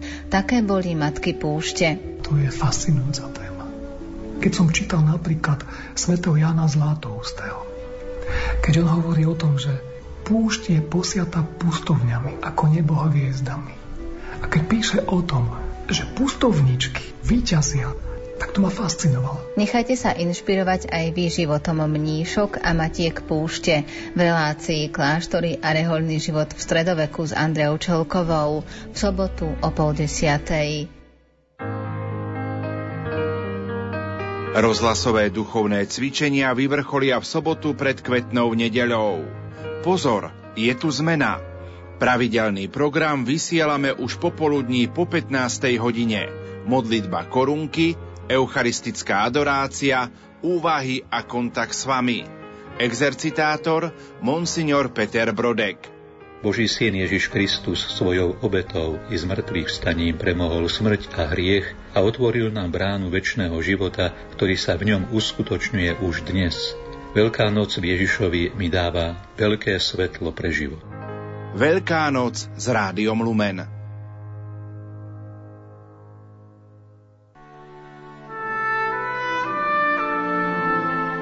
Hedonizmus, materializmus, egoizmus – Tri veľké pokušenia, ktorým čelil Kristus na púšti. Blížime sa ku koncu pôstu a je čas porozprávať sa o tom, prečo diabol pokúšal Krista, ak nemohol uspieť.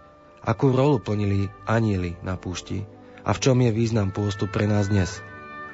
To sú témy najbližšej relácie o kráse pôstu s Milšom Lichnerom v nedelu o 10. hodine. Pozýva vás Jaroslav Daniška. Páter Jan Ďurica patrí do spoločnosti Ježišovej a svoj život zasvetil Bohu. V Karmeli nám porozpráva o Jeruzalemskej Biblii, časopise Posol a pridá aj spomienky na vznik Rádia Lumen. Predovšetkým môžem povedať, že som bol vychovaný vo viere. U nás bolo úplne samozrejme každú nedelu ísť na Svetú Omšu a všetky prikázané sviatky, s tým, že sme mali 5 kilometrov do kostola pešo. K rozhlasovým príjimačom vás pozýva redaktorka Mária Trubíniová. Počúvajte nás v nedeľu večer o 20. hodine 30. minúte na vlnách Rádia Lumen. Na krížovú cestu sa môžeme pozerať z rôznych strán a podľa toho sa pre ňu aj rozhodnúť. Pozývam v duchu kráčať Ježišom po jeho krížovej ceste. Možno ste ju už veľakrát prešli a uvažovali nad ňou na rôznych miestach a za rôznych okolností. Ale ani na tomto svete nie je takej cesty, po ktorej by s nami nekráčal Ježiš Kristus. Modlite sa pobožnosť krížovej cesty so špirituálom z kňazského seminára Lubomírom Gregom na Veľký piatok po 11. hodine.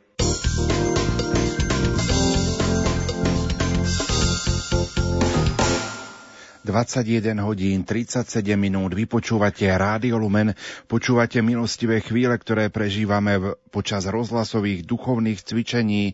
O tejto chvíle pre vás vysielajú majstri zvuku Jakub Jedinák, Peter Ondrejka, hudobná redaktorka Diana Rauchová a moderátor Pavol Jurčaga. Spolu s nami v štúdiu je aj exercitátor rozhlasových duchovných cvičení Monsignor Peter Brodek. Pán Vikár, tak vitajte aj v rozhlasovom štúdiu Rádia Lumen. Prešli Prišli ste už z redakcie dole do rozhlasovej kaplnky a teraz sme sa dostali až pod strechu Rádia Lumen do vysielacieho štúdia. Čomu sa budeme v dnešných prednáškach venovať? Tak dnes večer máme pred sebou prvú časť duchovných cvičení, ktoré sú zamerané na prekonávanie skúšok v našom živote, ale spôsobom, ktorom môžeme z nich niečo pekné vyťažiť, duchovne rásť. Je to otázka, myslím, každého človeka, ktorý sa v živote stretáva s istými problémami a ťažkosťami a práve preto je dôležité, aby sme v nich hľadali cesty, ktoré nás privedú k plodnému, peknému kresťanskému životu. Už o chvíľočku vám odozdávam slovo. Ja len pripomeniem kontakt do štúdia, na ktorý môžete reagovať. Sú to naše SMS-kové čísla 0911 913 933 a 0908 677 665 mailová adresa lumen.sk alebo môžete komentovať pod status na Facebooku Rádia Lumen. O chvíľočku sa už započúvame do úvah pána vikára Petra Brodeka.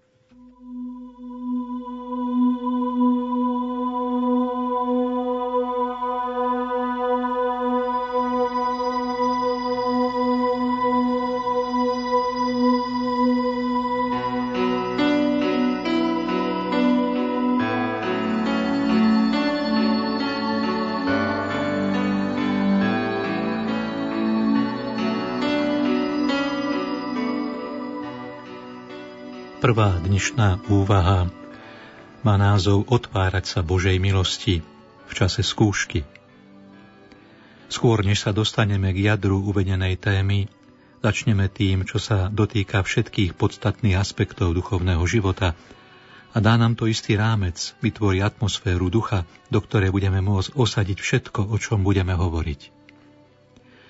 Môžeme si pripomenúť, že to, čo rieši naše problémy, nie je, že veľa premýšľame a konáme, ale riešenie je v tom, že príjmame Božiu prítomnosť, že sa skontaktujeme s Bohom, s Božou prítomnosťou, s Jeho milosťou, s prítomnosťou Ducha Svetého.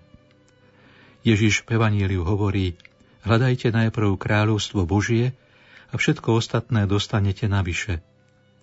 Nechajme pána, aby kráľoval nad nami a všetko ostatné dostaneme navyše. Zajiste pritom vôbec nepohrdám myslením a konaním. To sú fundamentálne základné aspekty nášho života. No existuje ešte základnejšia a zásadnejšia dimenzia.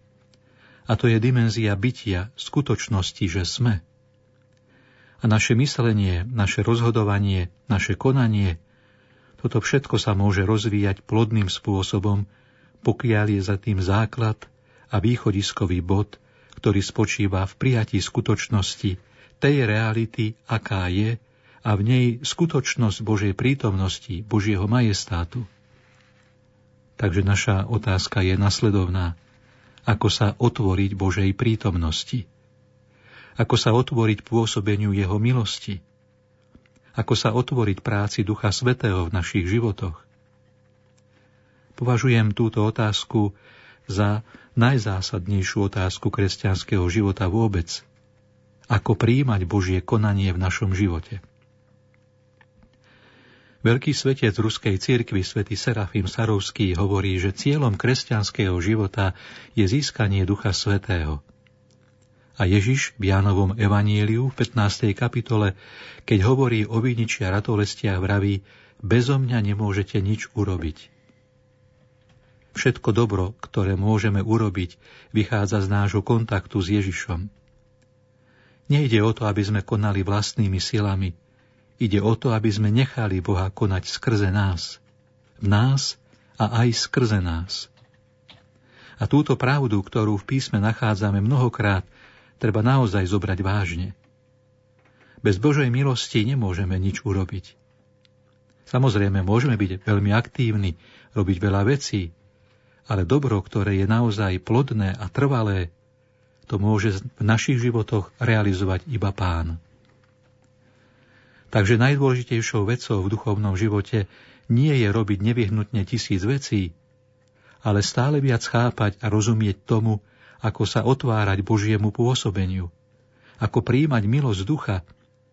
Takže to je najhlbšia a najzásadnejšia otázka. Aké sú postoje, spôsoby života, ako sa situovať tvárou v tvár realite, s ktorou sa stretáme – postoje, ktoré umožňujú práve Božie pôsobenie v nás. Ako rozvíjať túto vnímavosť? A zdá ako anténa, ktorá príjma signál, pokiaľ je rádio správne naladené na správnu frekvenciu. A presne o to ide, aby sme boli správne vyladení. Som na tej správnej vlne. Chytám tú správnu frekvenciu Môžem skutočne vnímať a prijať Božiu prítomnosť a jeho pôsobenie? K tomu ešte dôležitá poznámka. Božia prítomnosť a Božie pôsobenie v našom živote nie je vždy citeľné. Niekedy je Božie konanie veľmi vnímateľné. Môžeme prijať jasné svetlo, evidentný impuls či silu, povzbudenie. A sú okamihy v živote, kedy sme o mnoho viac v prázdnote a neistote. A v emočnej rovine necítime Božiu prítomnosť a Božie pôsobenie. Avšak pôsobenie Ducha Svetého v našom živote je niekedy príjemné, jemné, vnímame ho ako útechu. Lenže v živote môžu byť aj také chvíle, kedy pôsobenie ducha je bolestné. Duch Svetý nás robí akoby chudobnými, a ochodobňuje nás. Vynáša na svetlo naše zranenie a náš hriech a to môže byť niekedy veľmi bolestné. No na tom teraz nezáleží. Či je Pôsobenie Ducha Svetého citeľné alebo skryté, či je príjemné alebo bolestivé, to nie je najdôležitejšie. Dôležité je nechať Boha konať, pretože On vždy koná z lásky a vždy s cieľom nášho dobra a našej plodnosti. V našom živote sme povolaní k tomu, aby sme veľa dávali. A niekedy je to veľmi, veľmi náročné. Musíme pochopiť, že aby sme mohli mnoho dať, treba byť schopnými prijímať. Prijať seba samých, prijať všetko z rúk Otca. A čím viac sme schopní príjmať, tým viac sme schopní darovať. Myslím, že toto si dosť často dostatočne neuvedomujeme. V istom zmysle to znamená, že je na nás, aby sme príjmali všetko, čo je nám dané. Absolútne všetko sa nám daruje. A potrebujeme akurát príjmať. A práve toto je niekedy najťažšie. Zdá sa mi, že v medziludských vzťahoch je o mnoho ľahšie niečo dávať, než niečo príjmať. Radšej mám tú pozíciu osoby, ktorá dáva a je štedrá. A je to príjemnejšie než pozícia chudobného, ktorej nemá nič a ktorý je nútený prijať niečo od druhého. Prijať niečo od druhého si vyžaduje postoj pokory. Znamená to uznať, že nie som sebestačný a že potrebujem druhého. A tiež to znamená dôverovať druhému, otvoriť sa tomu, čo mi niekto ponúka. A toto môže byť niekedy ťažšie. A môže byť teda pre nás ľahšie niečo darovať, než niečo prijať. A napriek tomu všetkému je to základný a zásadný postoj – jednak voči druhým ľuďom, pretože nikto z nás nie je sebestačný a potrebujeme sa navzájom o mnoho viac, než si myslíme. Ale platí to zvlášť aj o vzťahu k Bohu. Sme totálne závislí od Boha, či už v rovine prirodzenej, pretože sme stvorení, ale aj v rovine milosti. Sme totálne závislí od Boha a Jeho milosrdenstva a je dobré, aby sme si to aj v týchto chvíľach pripomenuli.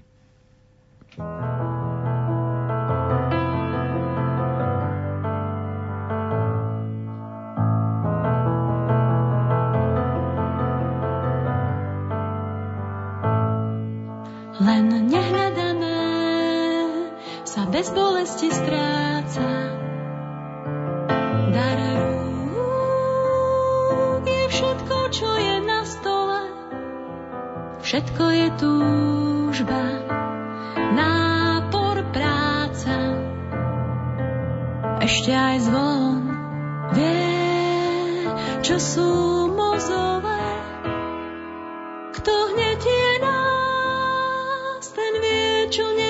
Veža a zvony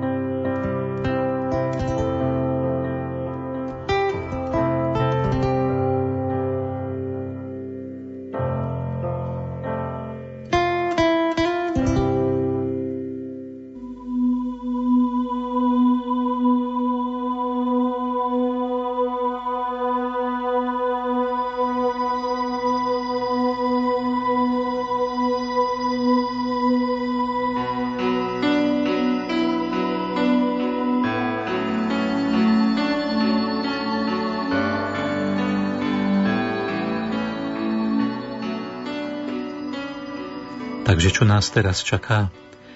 Keby sa ma niekto spýtal, ako to urobiť, aby som bol voči Bohu v postoji príjmania, aby som sa otvoril a prijal pôsobenie a milosť Ducha Svetého vo svojom živote, čo mám prakticky robiť?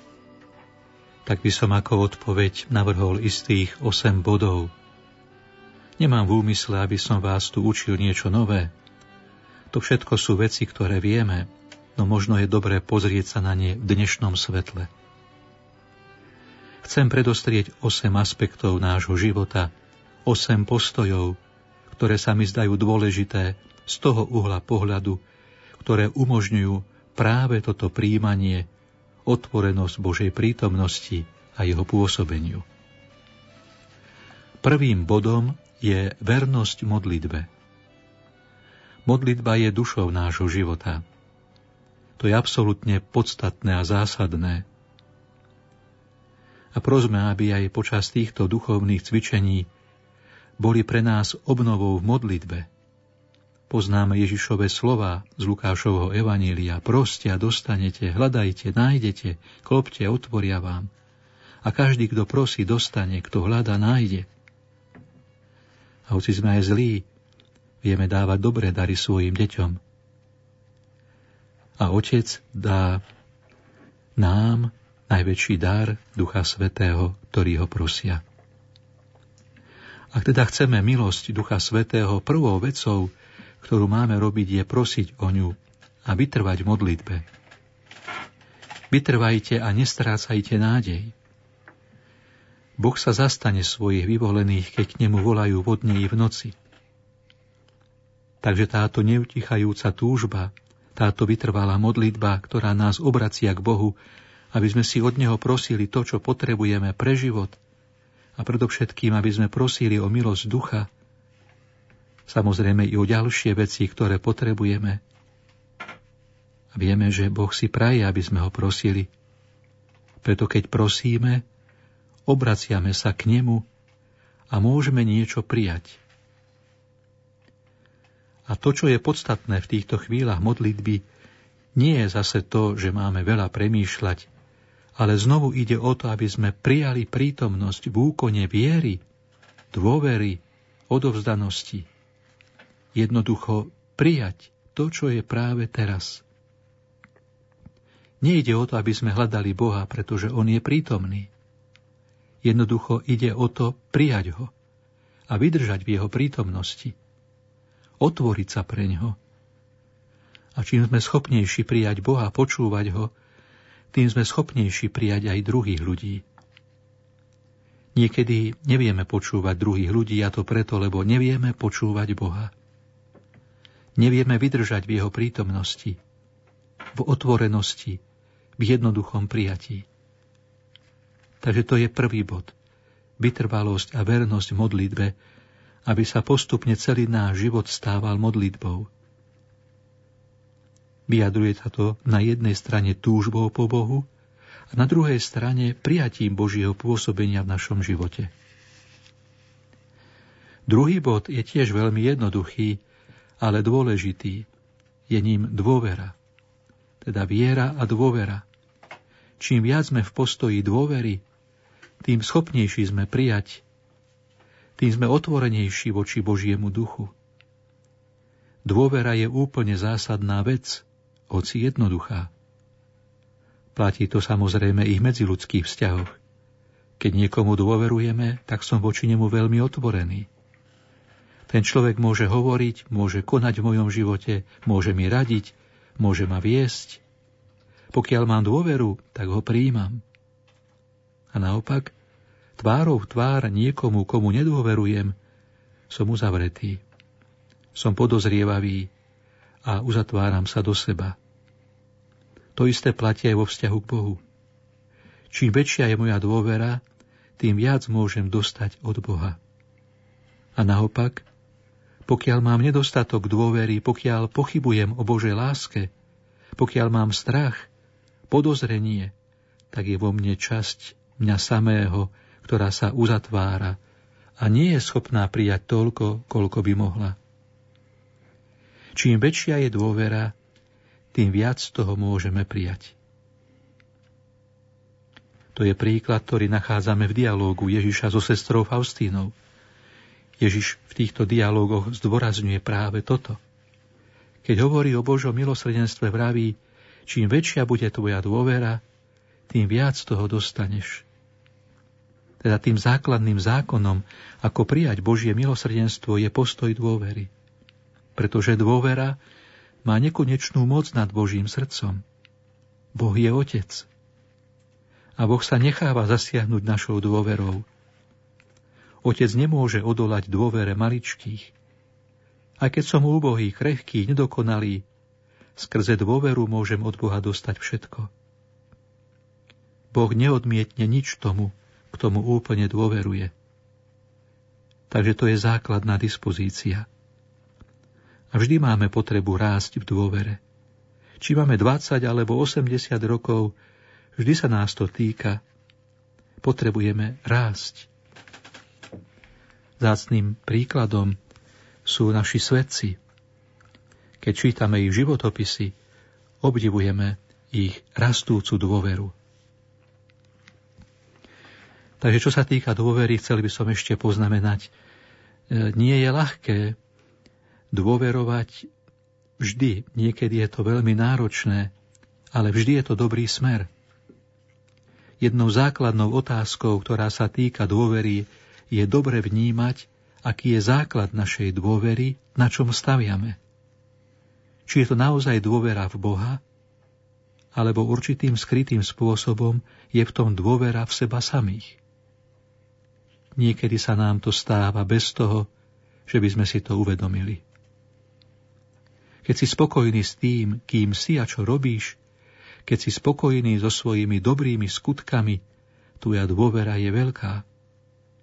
Ale keď vidíš svoje zlyhanie, svoj hriech, vidíš svoju biedu, tak odrazu dôvera mizne a malomyselnieme. Ale Boh sa nezmenil. Jeho láska sa nezmenila. A preto sa ani naša dôvera nesmie zmeniť. Či už si spokojný so sebou, alebo sa cítiš mizerne. Pokiaľ je dôvera naozaj dôverou v Boha, pokiaľ je založená na Bohu, tak sa nesmie zmeniť.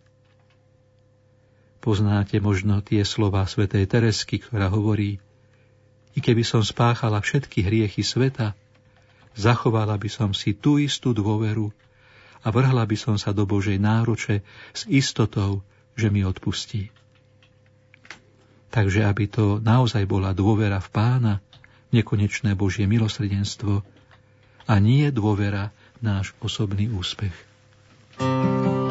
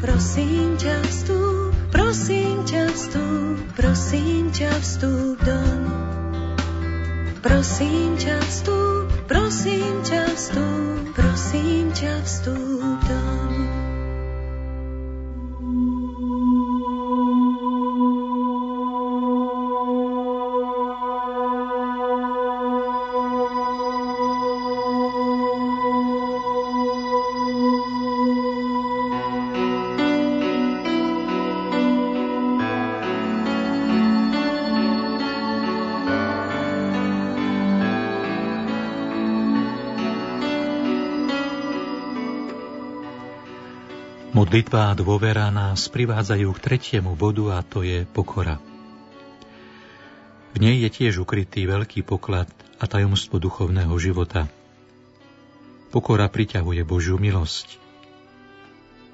Čím sme pokornejší, čím sme chudobnejší a menší, tým viac nám Duch Svetý prichádza na pomoc a tým viac koná Božia láska v našom živote pokore je znovu viac aspektov, spomeniem aspoň tri.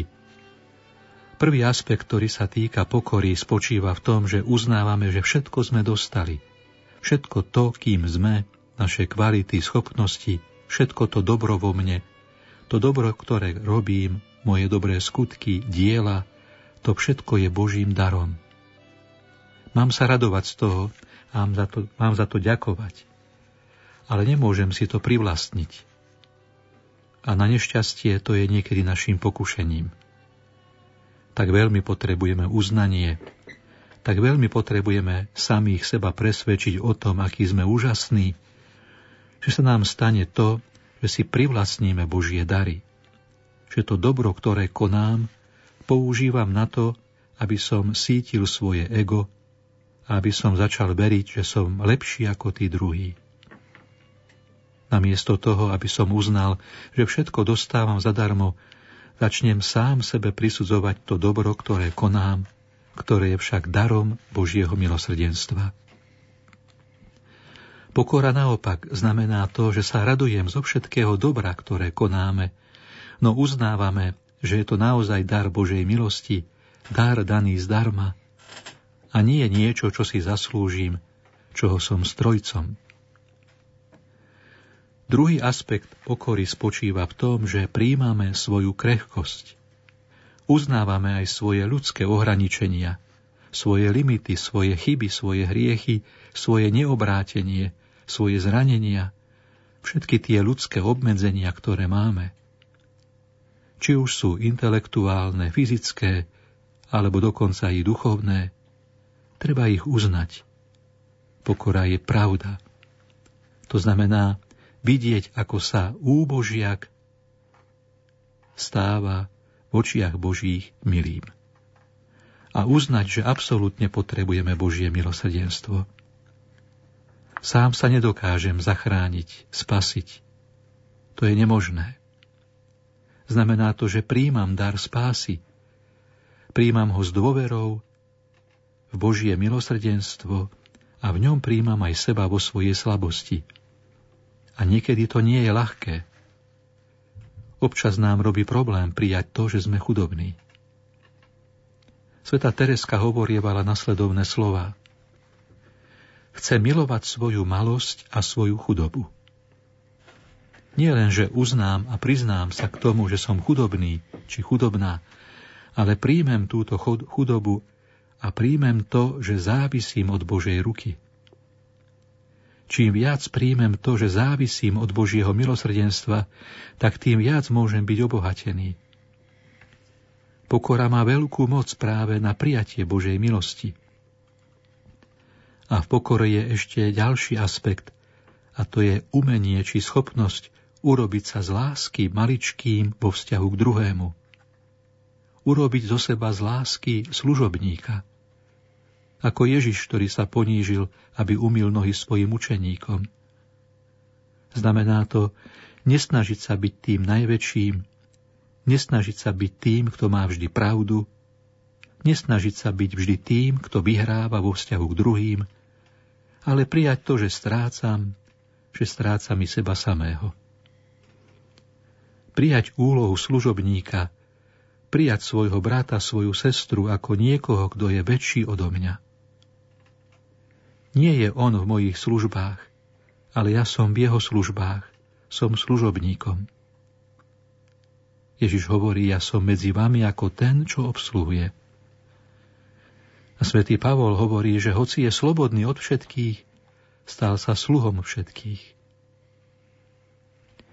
Tiež v knihe Numery v 12. kapitole je Mojžiš vykreslený ako najpokornejší, najtichší človek, akého zem kedy nosila a pokora ide ruka v ruke s tichosťou, jemnosťou.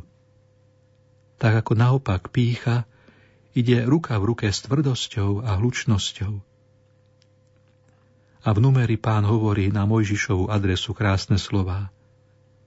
On je v celom mojom dome najvernejší. Pán Boh mnoho mohol zveriť Mojžišovi celý svoj dom, celý národ, celú službu zmluvy, Pán mohol zveriť Mojžišovi všetko práve preto, že bol tým najpokornejším, ktorý si nič neprivlastňoval, nič si neprisudzoval, nič si nebral pre seba. A toto je dôležité aj pre nás. To, čo nám niekedy bráni príjmať Božie dary, je nedostatok pokory. Privlastňujeme si talenty, úspechy, prednosti, ale či si osvojujeme aj náležitú chudobu srdca? V pokorných má Boh zalúbenie a ich vedie po správnych cestách. Teda čím pokornejšími budeme, tým plodnejšia bude naša služba, tým viac bude v našom živote pôsobiť milosť ducha. Pokojné prijatie bez toho, že by sme si nejako robili starosti, znepokojovali sa kvôli svojim osobným limitom, som chudobný, absolútne chudobný a vidím to stále viac. Avšak na tom vôbec nezáleží, pretože moja nádej je v Bohu a nie vo mne. Pán je mojim pokladom, mojim bohatstvom, nie ja sám. Chcem byť úplne obrátený k Bohu. Boh je mojim pokladom, mojim bohatstvom. Ja som úplne chudobný, ale to je milosť a šťastie. Týmto spôsobom môže mať všetko svoje bohatstvo v pánovi a do neho vkladám všetku svoju nádej. On je mojím pokladom, mojím jediným bohatstvom a to je oslobodzujúce.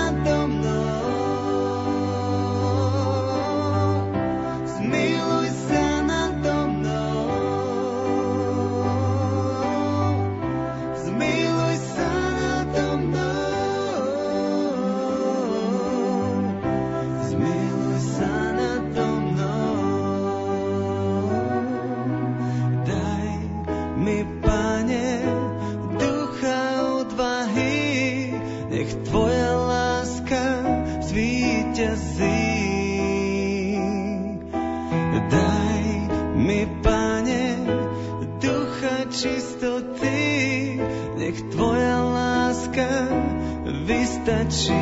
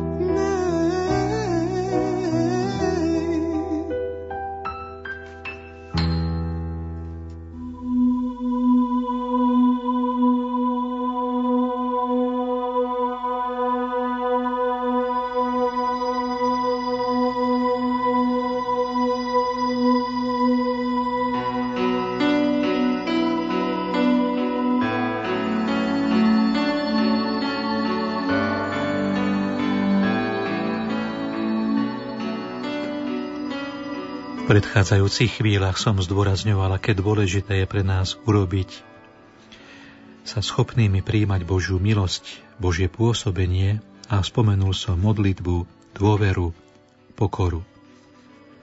Teraz chcem pokračovať ďalším krokom a ním je poslušnosť, ktorá môže mať rôzne formy. V skutkoch apoštolov máme známu vetu Boh dáva svojho ducha tým, ktorí ho poslúchajú.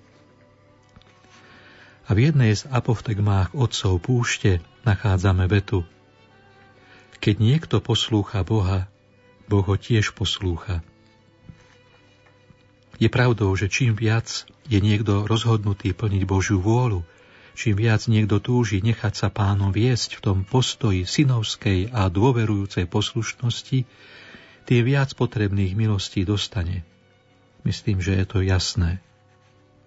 Takže poslušnosť, ktorá nie je inšpirovaná strachom, bojazlivosťou, ale ktorá je naozaj inšpirovaná láskou a dôverou, zostáva to vždy základnou hodnotou Evanília. Ak nie som schopný poslúchať druhých ľudí, tak nie som schopný poslúchať ani Boha. A všetci žijeme pod nejakou autoritou. Sú tri formy poslušnosti, ktoré chcem teraz spomenúť. Poslušnosť voči Božiemu slovu, poslušnosť voči autorite a zodpovedným v cirkvi, to je prvá forma. Druhou formou je vnútorná poslušnosť voči Duchu Svetému. Ide o to, aby sme rozlišovali vnútorné podnety Ducha Svetého a odpovedali na ne. A teraz nechcem rozvíjať tieto dva aspekty poslušnosti, ale chcem povedať viac niečo o treťom aspekte. Pomenujem ho poslušnosť voči udalostiam života. Nejde o to, aby sme boli nejako pasívni, nejakí fatalisti, Samozrejme ide o to, aby sme riešili problémy, s ktorými sa stretávame, ale zároveň je tu forma poslušnosti, ktorá je veľmi dôležitá a je tiež určitou formou realizmu. A to spočíva v tom, že príjmame život taký, aký je. Nie život, o akom snívam, po akom túžim, ale príjmem život taký, aký je, vo všetkých jeho dimenziách v jeho príjemných, krásnych, šťastných aspektoch, ale príjmem tiež tie ťažké stránky, ktoré mi spôsobujú sklamanie, bolesť. Naozaj treba prijať život v celku, v postoji viery a odovzdanosti. Myslím si, že v dnešnom svete je s tým veľký problém. Stále máme pokúšenie snívať o inom živote a tým strácame veľa energie a času. A naopak, keď príjmeme realitu taká, aká je, aj keď to možno nie je to, čo by sme si vybrali, tak tým prijatím je nám daná sila. Pretože prijať skutočnosť, realitu znamená prijať Boha, ktorý dovoluje, že realita je taká, aká je.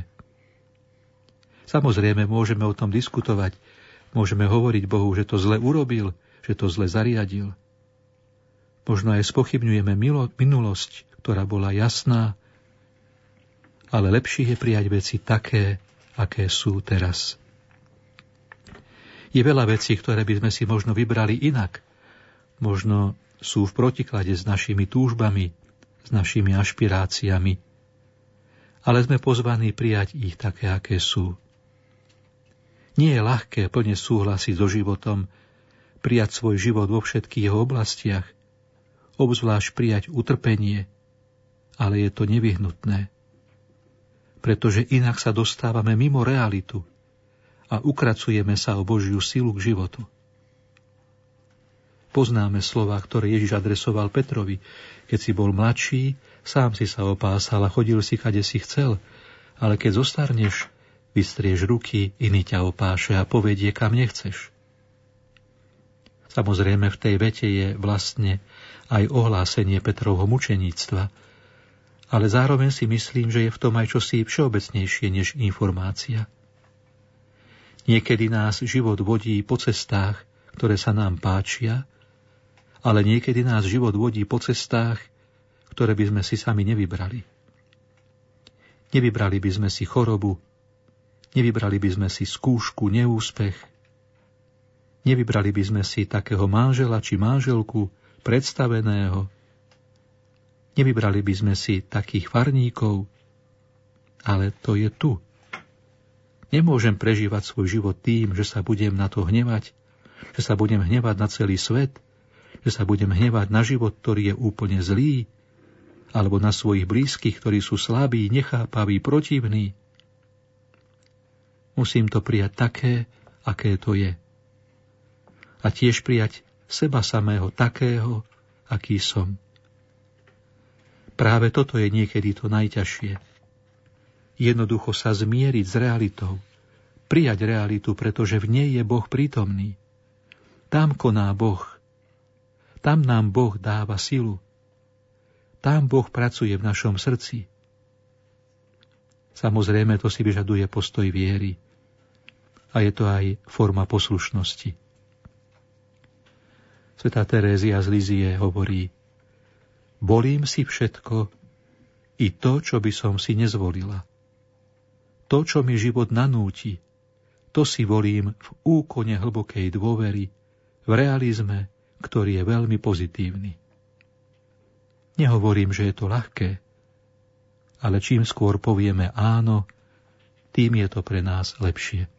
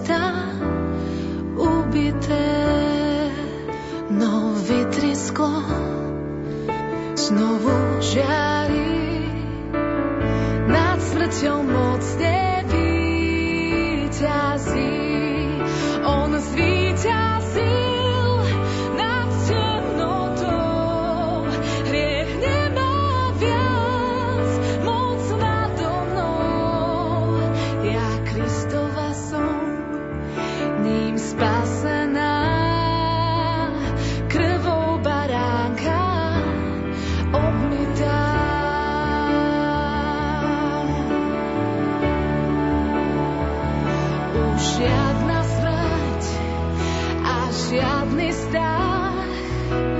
Môj život Ježiš má v rukách a kým mu späť ja svoj dých dám, len Ježiš riadiť smie.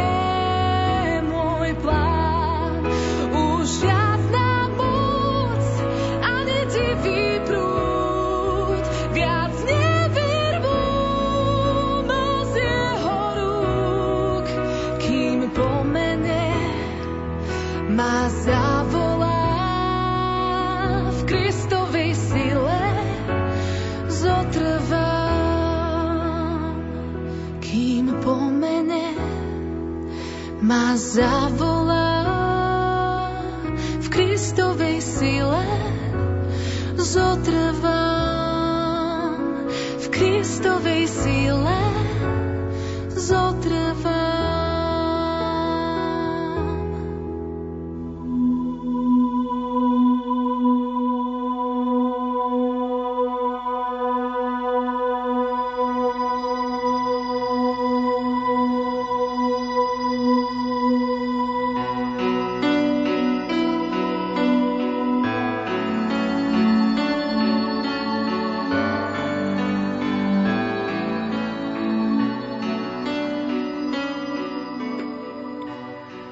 Prechádzame k ďalšiemu bodu, v poradí už piatému, a tým je pokoj.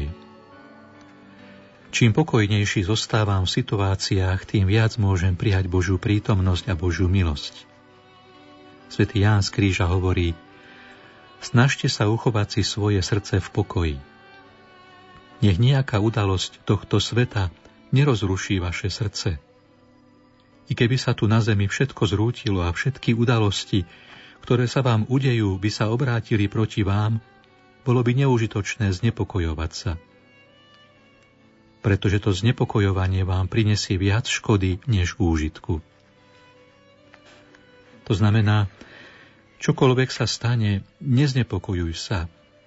Neupadaj do nepokoja. Nakoľko je to možné, zachovaj svoje srdce v pokoji.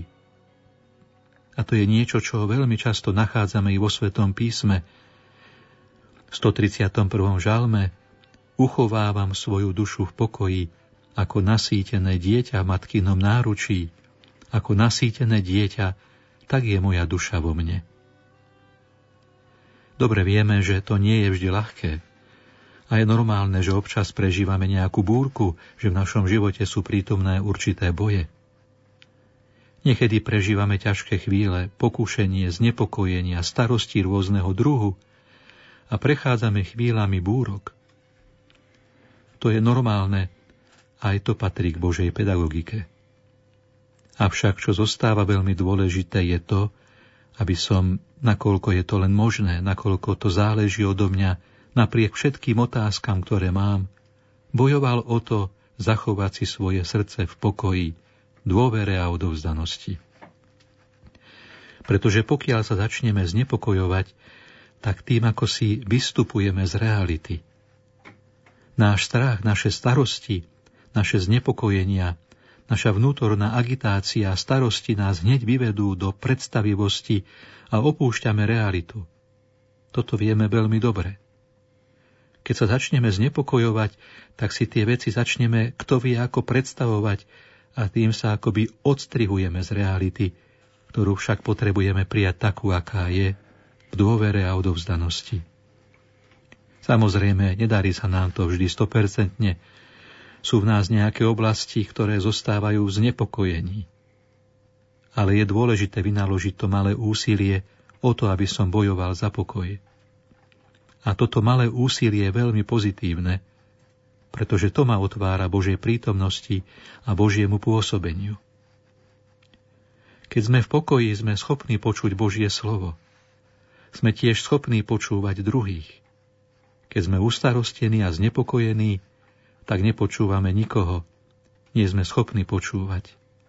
A to nie je dobré. Teda ešte raz, ak je tu obdobie búrky, je to normálne, no čím rýchlejšie nájdeme pokoji, tým lepšie pre nás. Niekedy v tom zostávame Stane sa mi nejaká ťažkosť, niečo príde, nejaký problém a kvôli tomu problému strácam pokoj. A často rozmýšľam takto. Najprv musím vyriešiť tento problém a potom bude mať pokoj. Iba že takto rozmýšľať môže byť chybou, pretože ten problém niekedy nemá riešenie. Treba zmeniť stratégiu. Keď mám nejaký problém a kvôli tomu som stratil pokoj, Prvou vecou, ktorú musím urobiť, nie je vyriešiť ten problém, preto vždy, preto vždy to nie je možné, ale znovu nájsť pokoj. Toto je najurgentnejšie. Nájsť pokoj, znovu nájsť kontakt s pánom, zaujať postoj dôvery, nádeje a tak získať minimum pokoja. A potom rozlíšim, čo môžem robiť, čo je možné a čo nie je možné. Pokiaľ nie som v pokoji, som väzňom znepokojenia, starostí a všetko v mojom pohľade je zdeformované. Odrazu vidím všetko čierne, problémy narastajú a ja strácam objektivitu vzhľadom na skutočnosti, k realite, vzhľadom k situácii, k sebe i k druhým ľuďom. A niekedy sa mi stane, že všetko vidím čierne. A môžem si byť istý, že to nie je skutočnosť pretože v istom zmysle je skutočnosť vždy pozitívna. Môže byť bolestivá, ale vždy je pozitívna, pretože vždy môžem rásť, vždy môžem vyťažiť dobro a dokonca aj zo zlých situácií. Svetý Ignác z Loyoli hovorí, keď si v bezútešnosti, nemeň svoje rozhodnutia. Počkaj, až sa vráti čas útechy, ale nerozhoduj sa, keď si znepokojený a bezútešný, pretože riskuješ, že sa rozhodneš zle, že všetko spochybníš kvôli motívom, ktoré nestoja za to.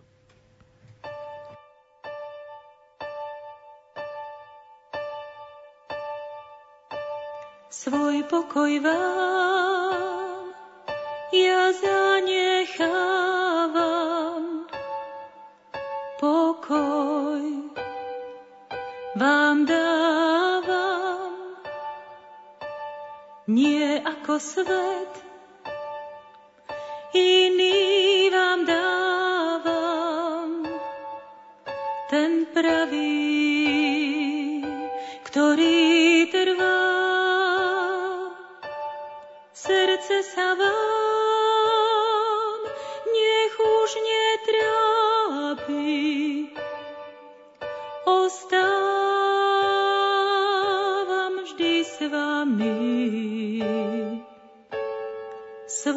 svoj pokoj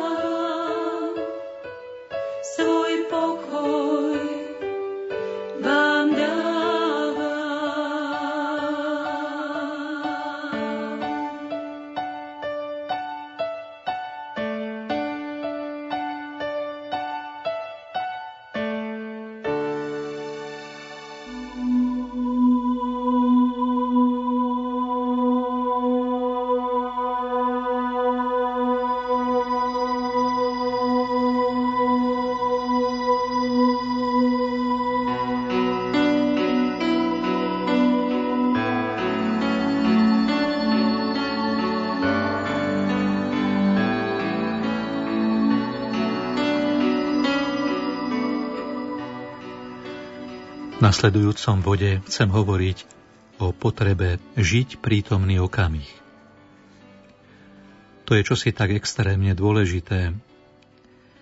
Žiť prítomnom okamihu, aby som bol v kontakte s pánom, aby som mohol príjmať Božiu milosť, aby som mohol byť v kontakte s druhými i v kontakte so sebou samým, so svojimi vnútornými zdrojmi vo mne, s milosťou, ktorá mi je vždy daná, a tiež so svojimi ľudskými danosťami. Pokiaľ nie som v prítomnom okamihu, buď si premietam minulosť, niečo lutujem zo svojej minulosti, spomínam, stále žijem akoby v spomienkach, alebo rozmýšľam o svojej budúcnosti, projektujem svoju budúcnosť. Niekedy sa zaoberám starostiami o zajtrajšok, alebo niekedy môže mať postoj stáleho očakávania života, že veci budú lepšie. Samozrejme, nádej je na mieste, je dôležitá a Boh nám dáva rásť. Boh premieňa situácie i rieši problémy, to je jasné. Lenže niekedy môžeme mať nie úplne správny postoj v tom, že nie som spokojný s tým, čo žijem teraz a stále sa akoby presúvam do budúcnosti, alebo napríklad, keď pominie tento problém, skúška, všetko bude dobré. Keď sa tento človek zmení, to bude potom život. Takže akoby snívam o nejakej budúcnosti, a to spôsobom, ktorým unikám z reality, namiesto toho, aby som žil to, čo mám žiť teraz. Pretože pokiaľ nežiješ naplno to, čo má žiť teraz, nič ti nezaručuje, že zajtra budeš šťastnejší, aj keď sa veci zmenia.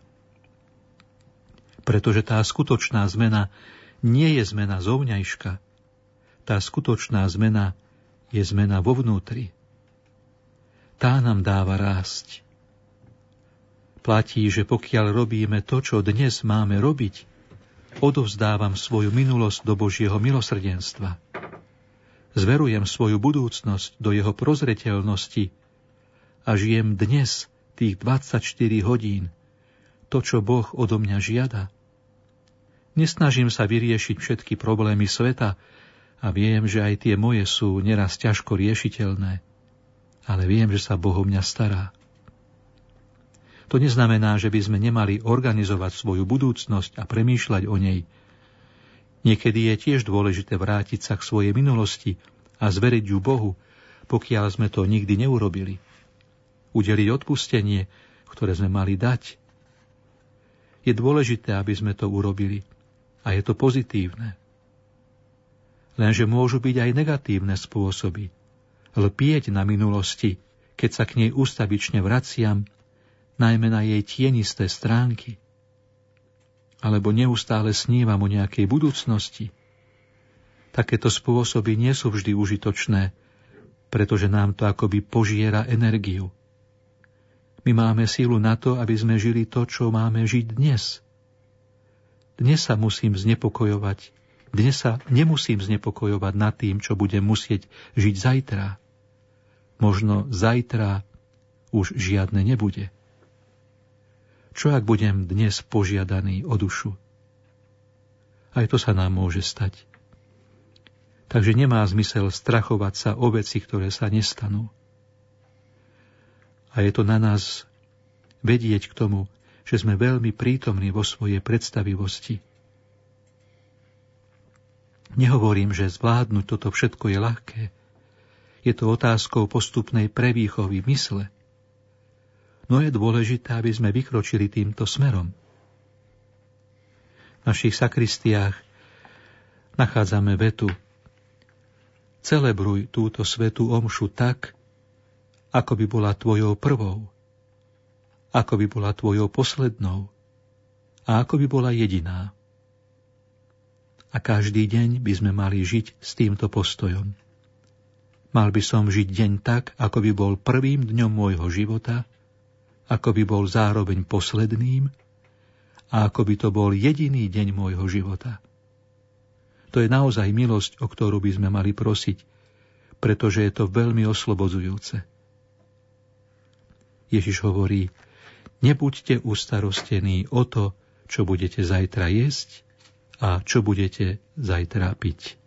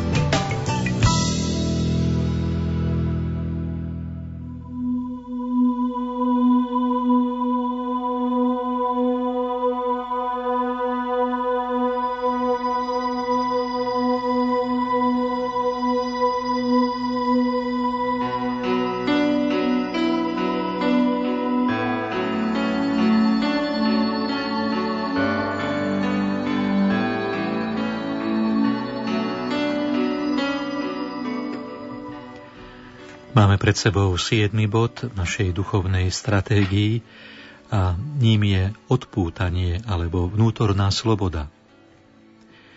Ak chceme, aby nás Duch Svetý viedol a aby konal v našom živote, tak mu musíme nechať trochu miesta a dokonca i viac. A chceme všetko kontrolovať, všetko mať naplánované a pokiaľ sme priveľmi pripútaní k svojmu programu, k svojmu spôsobu, ako chceme niečo robiť, k svojmu spôsobu premýšľania, a ako náhle niekto príde a zruší nám náš plán, a to sa stane pre nás katastrofou, tak to je znamenie, že nie sme slobodní na to, aby nás Duch Svetý mohol viesť.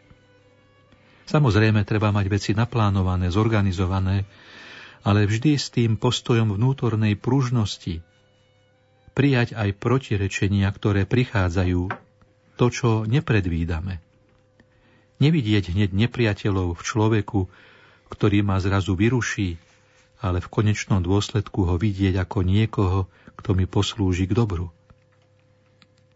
Pred niekoľkými rokmi v Medžugorji vydávala svedectvo sestra Elvíra, známa talianská sestra, ktorá založila komunitu Čenakolo. Je to krásne dielo, ktoré slúži ľuďom závislým, narkomanom. Má domy po celom svete. Stretnutie s touto ženou bolo veľmi zaujímavé a podnetné, lebo je to žena, ktorá je veľmi dynamická, ale má zároveň veľkú slobodu. A má aj veľkú lásku k Bohu a k mladým ľuďom, ktorým slúži. Takže naozaj veľmi krásna osobnosť. Na tom stretnutí medzi iným povedala Vždy som pripravená urobiť v najbližších piatich minútach presný opak toho, čo som plánovala robiť. To je postoj veľkej slobody. Jednoducho je to žena, ktorá je veľmi činná. Jej konanie je účinné a zároveň je veľmi slobodná. Slobodná v menení svojich plánov a rozhodnutí podľa toho, čo si situácia a udalosti vyžadujú. A čím viac je pre nás vlastnou táta, táto pružnosť, táto vnútorná sloboda, ktorá si vyžaduje odpútanosť, to znamená nie moja vôľa, ale Božia vôľa. Nejde o to, aby sa naplnili moje plány, moje projekty, ale to, čo chce Boh. A to si vyžaduje veľkú vnútornú odpútanosť, čo nie je také ľahké. Čím viac nadobúdame toto odpútanie, tým viac môžeme vnímať dielo ducha. Aj to, ako Boh vedie záležitosti s veľkou múdrosťou. S múdrosťou, ktorá sa nám javí tajomná. Samozrejme, že nechápeme vždy všetko, čo sa deje. Ale zakúsime a zažijeme skúsenosť, že Boh je verný a že v našom živote robí krásne veci. A je potrebné, aby sme mu dali túto slobodu. A prichádzame k poslednému bodu, 8., ktorý má tiež svoju dôležitosť. Ide o spôsob, ako sa otvárame Božej prítomnosti a pôsobeniu. A to je vďačnosť. Vďačnosť to je umenie povedať Bohu ďakujem. A samozrejme i druhým ľuďom. Niekedy zanedbávame umenie poďakovať Bohu, chváliť Ho za všetko to, čo vykonal v našom živote. Aj keď môj život nie je dokonalý, aj keď ešte nie som svetec a v mojom živote je ešte veľa nevyriešených vecí, tak chcem poďakovať Bohu za to, čo mi už dal. A viem, že tým sa budem, že tým, že budem vďačný, sa otvorím pre nové milosti. Tereska z Lizie k tomu vtipne hovorí. To, čo najviac priťahuje Božiu milosť, je vďačnosť. Pretože keď Bohu poďakujeme za nejakú milosť, za nejaké dobrodenie, zasiahne ho to a ponáhla sa, aby nám daroval tisíc ďalších. A keď mu poďakujeme s rovnakou vrúcnosťou, aké rozmnoženie milostí a dobrodenia nám to prinesie. Zakúsila som to – Skúste to a uvidíte. Moja vďačnosť za všetko, čo mi dáva, je nekonečná a dokazuje mu to tisícimi spôsobmi. V Tereskinom živote je jedna vec veľmi krásna. Zažila mnoho skúšok a mnoho utrpenia. Napriek tomu si zachovala ducha vďačnosti voči Bohu a umožňovala jej spoznať všetky znamenia Božej lásky a dobroty. Okrem seba viedla k tomu aj zverené novicky. Teda ako hovorí svätý Pavol, vzdávajte vďaky Bohu za všetko. Vďačnosť, ďakovanie je v našom živote konkrétnym znakom toho, že sme naozaj pochopili Božiu lásku a že sme ju prijali. Ona spôsobuje túto vďačnosť, aj keď v našom živote zostáva nejaká časť v temnote. Uverili sme v lásku, vo vďačnosti sme obrátení k Bohu a môžeme prijať ešte viac Jeho prítomnosť, Jeho pôsobenie. Všetky postoje, ktoré som spomenul, nachádzame u Pany Márie, či už je to vernosť modlitbe, pokora, dôvera, život v prítomnom okamihu, poslušnosť, sloboda, odpútanosť, pokoj, toto všetko nachádzame v Márínom srdci. A osobitne vzdávanie vďaky, vďačnosť. Lebo v Magnifikate je prítomná celá Márína duša. A možno to posledné tajomstvo spočíva v tom, aby sme sa opravdivo zasvetili Márii. Sme pozvaní zveriť sa Márii, aby nás vychovávala, aby nám pomáhala toto všetko praktizovať v našom živote trpezlivo, jednoducho sa zveríme Márii, bez toho, že by nás niekedy znechutili naše neúspechy, ale aby sme kráčali po tejto ceste. Velebí moja duša pána a môj duch jasá Bohu mojom spasiteľovi, lebo vzhliadol na poníženosť svojej služobnice. Hľa o tejto chvíle blahosloviť ma budú všetky pokolenia. Lebo veľké veci mi urobil ten, ktorý je mocný. A sveté je jeho meno. A jeho milosrdenstvo z pokolenia na pokolenie s tými, čo sa ho boja ukázal silu svojho ramena, rozptýlil tých, čo v srdci píšne zmýšľajú. Mocnárov zosadil z trónov a povýšil ponížených.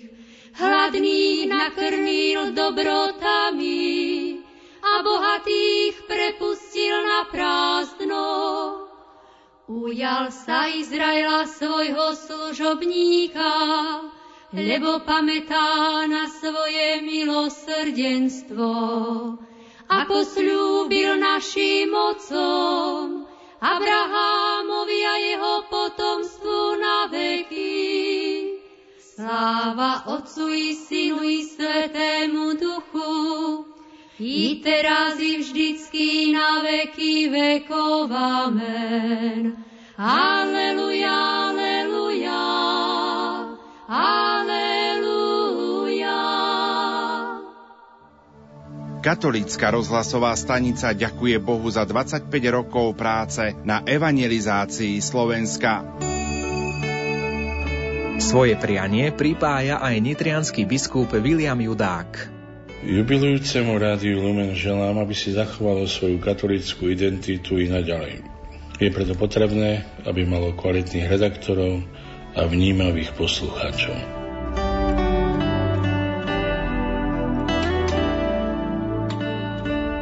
Prianie pre Rádio Lumen pridáva aj bansko-bystrický biskup Marián Chovanec. Želám a vyprosujem nášmu rádiu dobré podmienky – aj personálne, aj technické, aj finančné, na svoju nelahkú odbornú prácu a tiež veľa verných poslucháčov. Nech sa rozrastá rodina priateľov Rádia Lumen a nech je čím viacej vidieť a cítiť blahodarný vplyv nášho rádia v celej našej krajine.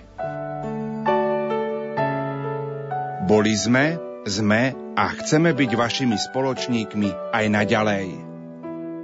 Ďakujeme za vašu priazeň. 22 hodín 53 minút vypočúvate vysielanie Rádia Lumen z Banskej Bystrice v čase, keď si budeme pripomínať 25 rokov existencie katolíckej rozhlasovej stanice pre vás vysielame 11. rozhlasové duchovné cvičenie ako duchovnú prípravu na Veľkú noc, tentokrát s generálnym vikárom Nitrianskej diecézy, otcom Petrom Brodekom. Pán vikár, tak skončili sme úvahy, ktoré ste predniesli našim poslucháčom. Mnohí možno počas tohto víkendu, ktorý ich čaká, tak budú aj doma riadiť, upratovať, ale mnohí pristúpia aj k sviatosti zmierenia vo farnostiach. V týchto dňoch sú tie posledné predveľkonočné sveté spovede alebo vysluhovanie sviatosti zmierenia. Ako možno pozbudiť aj našich poslucháčov k prijatiu sviatosti zmierenia, aby sme boli aj vnútorne, duchovne pripravení na slávenie veľkonočných sviatkov. Tak iste jedno z povzbudení je aj čas, ktorý môžu tráviť počas týchto duchovných cvičení alebo iných duchovných programov, ktoré vedú človeka k zamysleniu a odkrytiu istých oblastí života, ktoré nemusia byť v poriadku. A práve to poznanie pravdy o sebe nás potom tak vedie, povzbudzuje k tomu, aby sme hľadali nápravu svojho života, najmä keď sú to isté krivolaké cesty, ktoré sme si zvolili a ktoré nás možno mrzia, trápia. Sviatosť zmierenia je naozaj sviatosťou, ktorej sa človek stáva znovu lepším, má nové rozhodnutia, ale má možnosť aj ovplyvniť okolie k lepšiemu prostrediu, kde sa dá lepšie dýchať, aj viac milovať navzájom. Tá príležitosť pristúpiť k sviatosti zmierenia je pomerne veľká. V každej z našich farností sa odohráva ten čas, ktorý je vyhradený či pre tú spoločnú hromadnú svetú spoveď, alebo pre tú individuálnu. Kňazi sú k dispozícii až do posledných chvíľ do slávenia veľkonočných dní, veľkonočného trojdnia. Vnímate, aj keď vysluhujete sviato zmierenia, tú veľkosť Božieho milosrdenstva? Samozrejme, je to jedna z najkrajších služieb alebo milostí, ktoré dostal kňaz, keď môže byť nástrojom zmierenia duší, ktoré hľadajú tak zmier s Bohom, ako aj upratanie či usporiadanie svojho vnútorného stavu, v ktorom sa nachádzajú a nadobudnutie pokoja, e, väčšieho odhodlania, ochoty, to sú vždy milosti, ktoré kňaz môže pri spovedi sledovať a má na nich účasť celkom osobnú. Ja viem, nedá sa o tom konkrétne hovoriť, ale čo sa odohráva vo vnútri kňaza, keď prichádza napríklad k nemu penitent, ktorý niekoľko rokov alebo desať ročí nebol na svetej spovedi. Čo prežíva vtedy kňaz vo, vnú, vo svojom vnútri? Tak sú to chvíle, kedy je osobitne vnútorne ako si otvorenejší počúvať tohto človeka, pretože pri pravidelne spovedajúcich sa ľuďoch už poznáme asi, ako prebieha to vyznanie hriechov, prípadne ten krátky rozhovor, stretnutie s kňazom, ale pri tých ľuďoch, ktorí prídu po dlhom období, väčšinou kňaz musí aj neraz pomôcť s tými otázkami, aby ten dlhý čas mu mohol pripomenúť, prípadne v tom čase odkryť veci, ktoré je potrebné poznať pre zmierenie sa s Bohom a nájsť pokoj duše. Ešte ostanem chvíľku pri Sviatosti zmierenia. Čo robiť v tej situácii, keď človek, ktorý príde k Sviatosti zmierenia, sa hambi pred kňazom vyznať hriechy? Tak už len to, že prišiel na svetú spoveď, je istým veľkým krokom prekonania ostychu, hamby.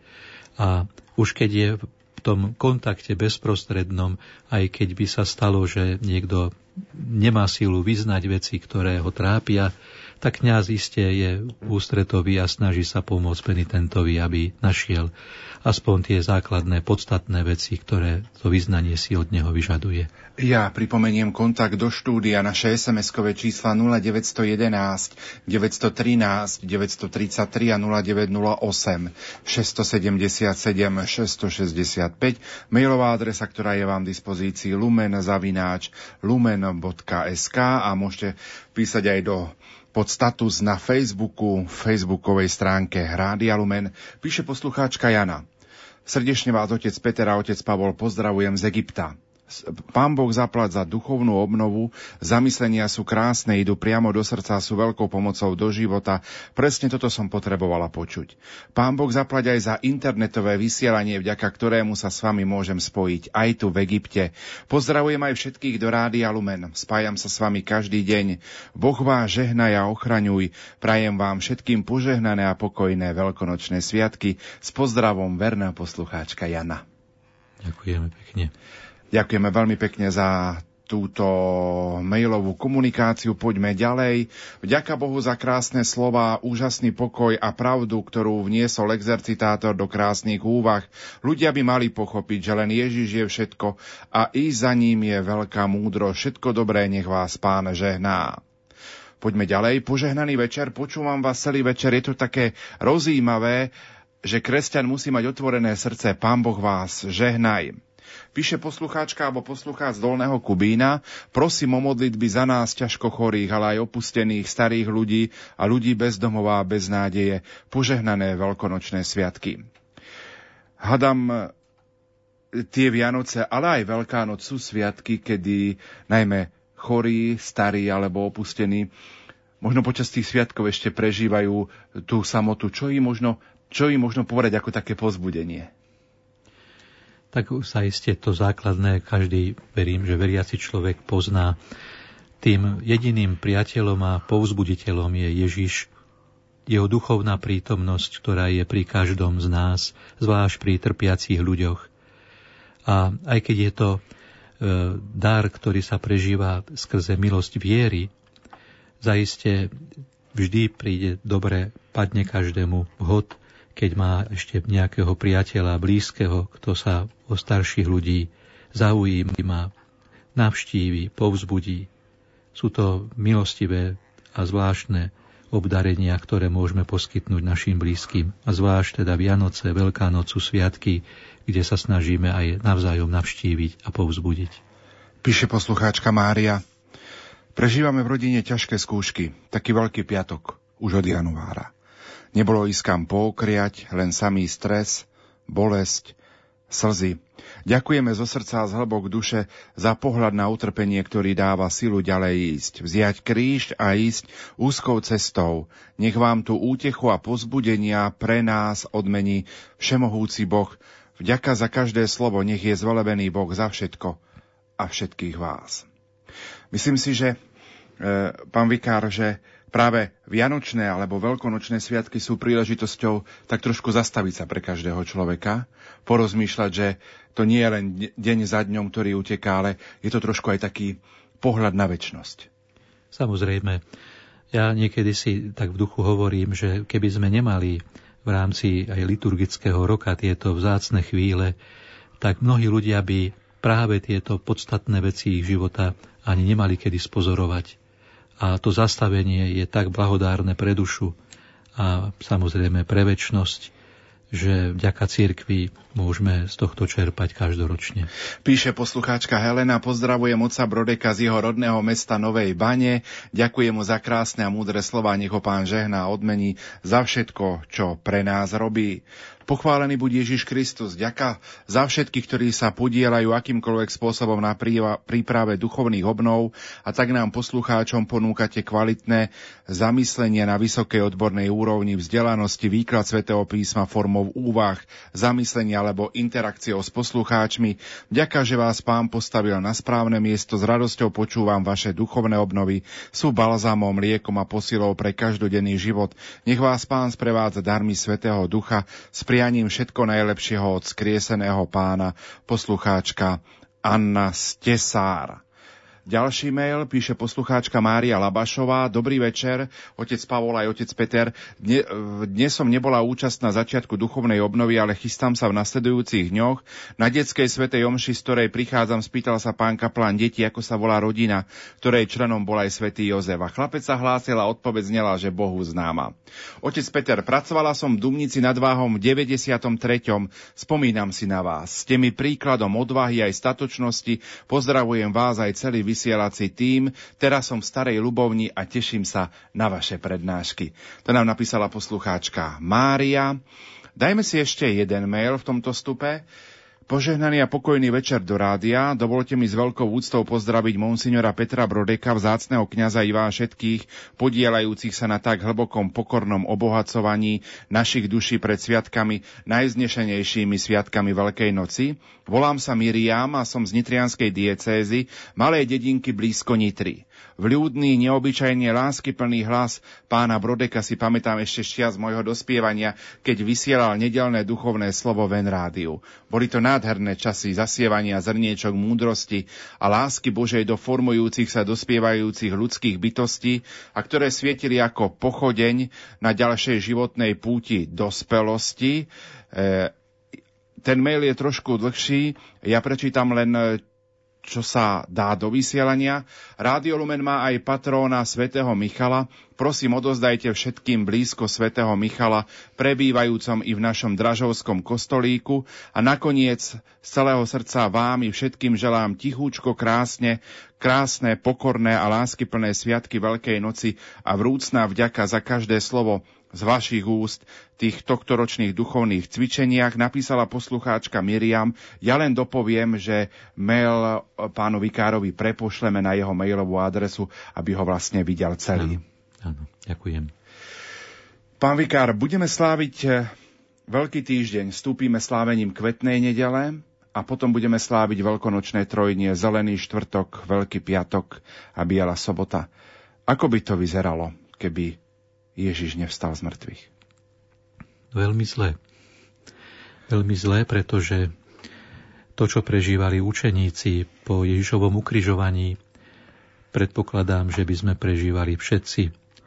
Ale práve to víťazstvo nad smrťou, keď Ježiš premohol smrť svojim zmrtvých vstaním, vlialo novú nádej, silu, odvahu a vlastne tam môžeme vnímať aj začiatok pôsobenia církvy v tomto svete, ktorá je cestou spásy, jedinou cestou spásy.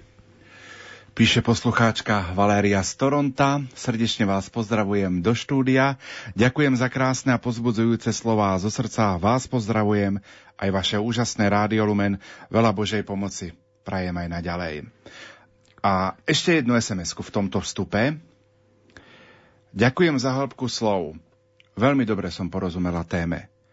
Som 10 mesiacov doma, akoby na púšti, som po transplantácii obličky. Prešla som všetky spomínané rady osobne. Vďaka milosti pána.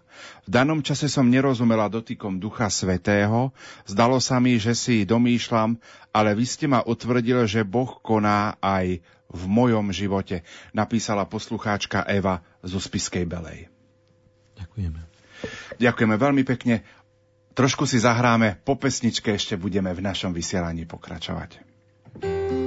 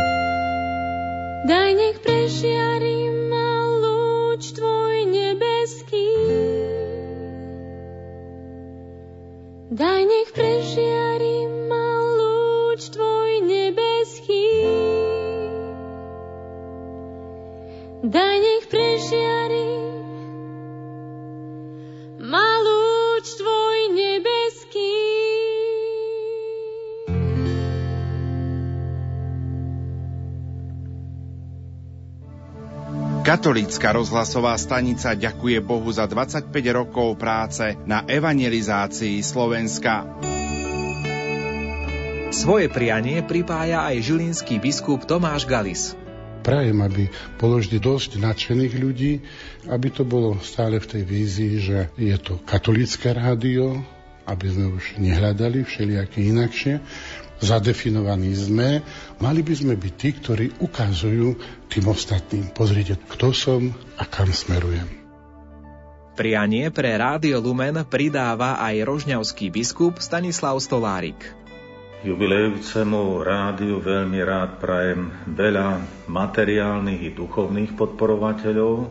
Všetkým zamestnancom i celému rádiu vyprosujem opravdivého Božieho ducha, aby to bolo cítiť v každom jednom programe a z každého vysielania a vtedy, ak sa toto naplní, bude Rádio Lumen opravdivo predlženou Božou rukou a vtedy i naďalej bude plniť svoje nádherné poslanie a povolanie v tomto svete. Boli sme, sme a chceme byť vašimi spoločníkmi aj naďalej. Ďakujeme za vašu priazeň. 23 hodín 12 minút je aktuálny čas. Počúvate Rádio Lumen, počúvate naše sviatočné vysielanie v rámci rozhlasových duchovných cvičení.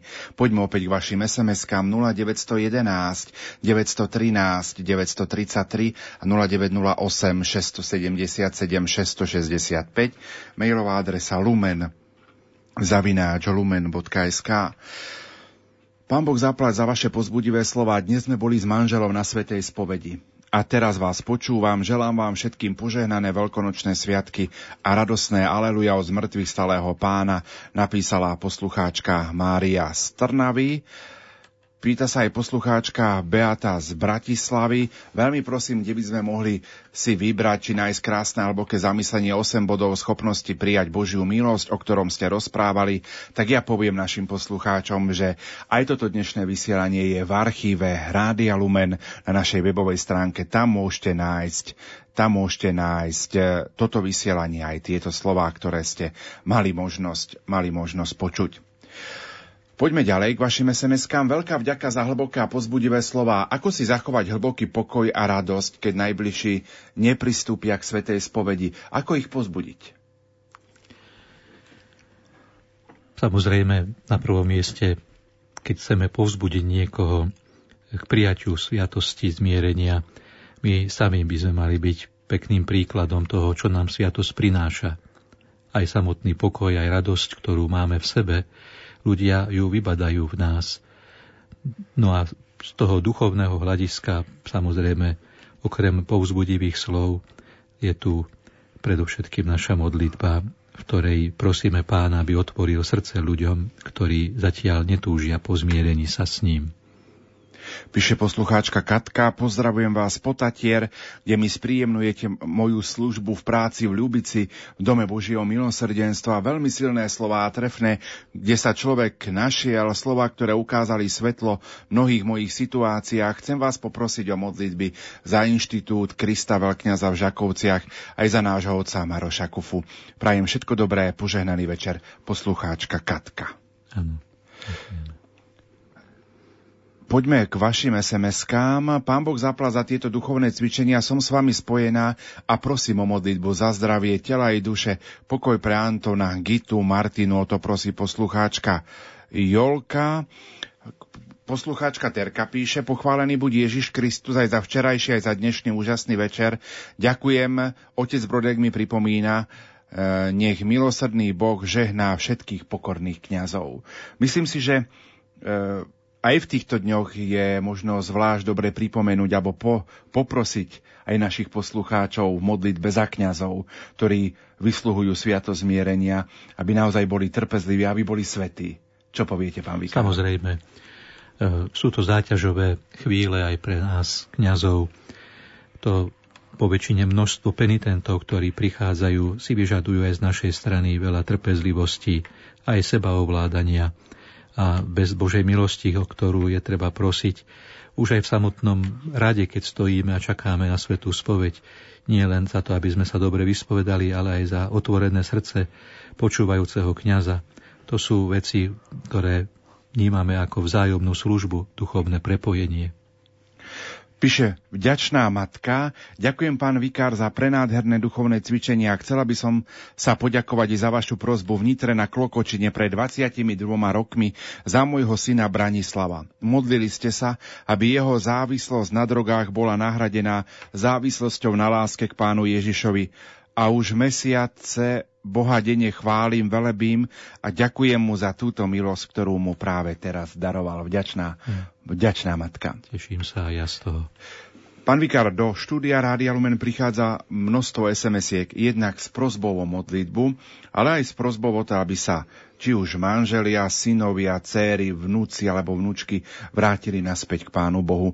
Možno niekedy je to ťažké prežívať aj tieto sviatky, kde e, tieto, kde na Pána Boha až tak nemyslia v rodinách. Samozrejme, vždy to kalí našu radosť, pretože na jednej strane my samotní chceme byť v jednote s pánom a tešíme sa z veľkého diela, ktoré pre nás urobil, ale vždy nás rmúti, keď niekto z našich blízkych nie je tak otvorený, prípadne úplne uzavretý voči tejto vzácnej, nenahraditeľnej milosti. Ale nech nestrácame nádej, tak ako sme si to aj v tých prednáškach snažili pripomenúť. Modlíme sa ďalej, a snažíme sa byť dobrými svetkami toho, o čo prosíme a prajeme aj druhým. A máme nádej v to, že naša modlitba a dobré úsilie vždy nájde konečnú tú odpoveď z Božej strany, ktorá je vždy víťazná. Čas dnešnej relácie sa pomaličky naplňa. Ja v tejto chvíli poprosím nášho majstra zvuku Petra Ondrejku, aby nám pustil zajtrajšiu upútavku, aby sme nezabudli, že sa mení program a začíname už o 15. hodine.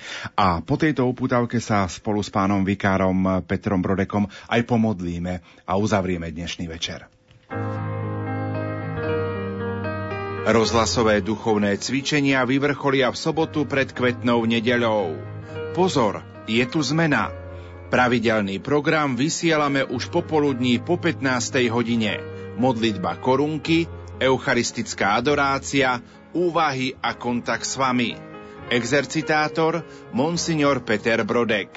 Boží syn Ježiš Kristus svojou obetou i zmrtvých staním premohol smrť a hriech a otvoril nám bránu väčšného života, ktorý sa v ňom uskutočňuje už dnes. Veľká noc v Ježišovi mi dáva veľké svetlo pre život. Veľká noc s rádiom Lumen. Rozhlasové duchovné cvičenia pre vás vysielali majstri zvuku Jakub Jedinák, Peter Ondrejka, hudobná redaktorka Diana Rauchová a moderátor Pavol Jurčaga spolu s otcom Petrom Brodekom, pán Vikára. Toto sú záverečné slová dnes večer na modlitbu a požehnanie, aby sme ukončili tento milostivý večer, ktorý sme prežívali spolu s našimi poslucháčmi nielen na Slovensku, ale aj vo svete, kde nás počúvali prostredníctvom internetu.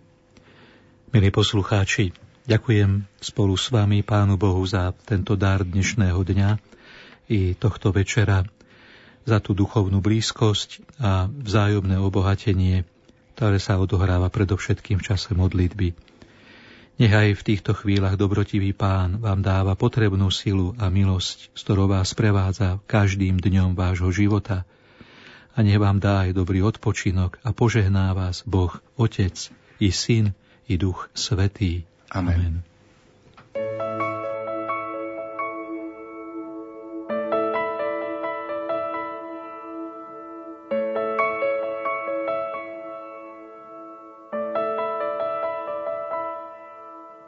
Život svoj ti odozdám, lebo väčšiu lásku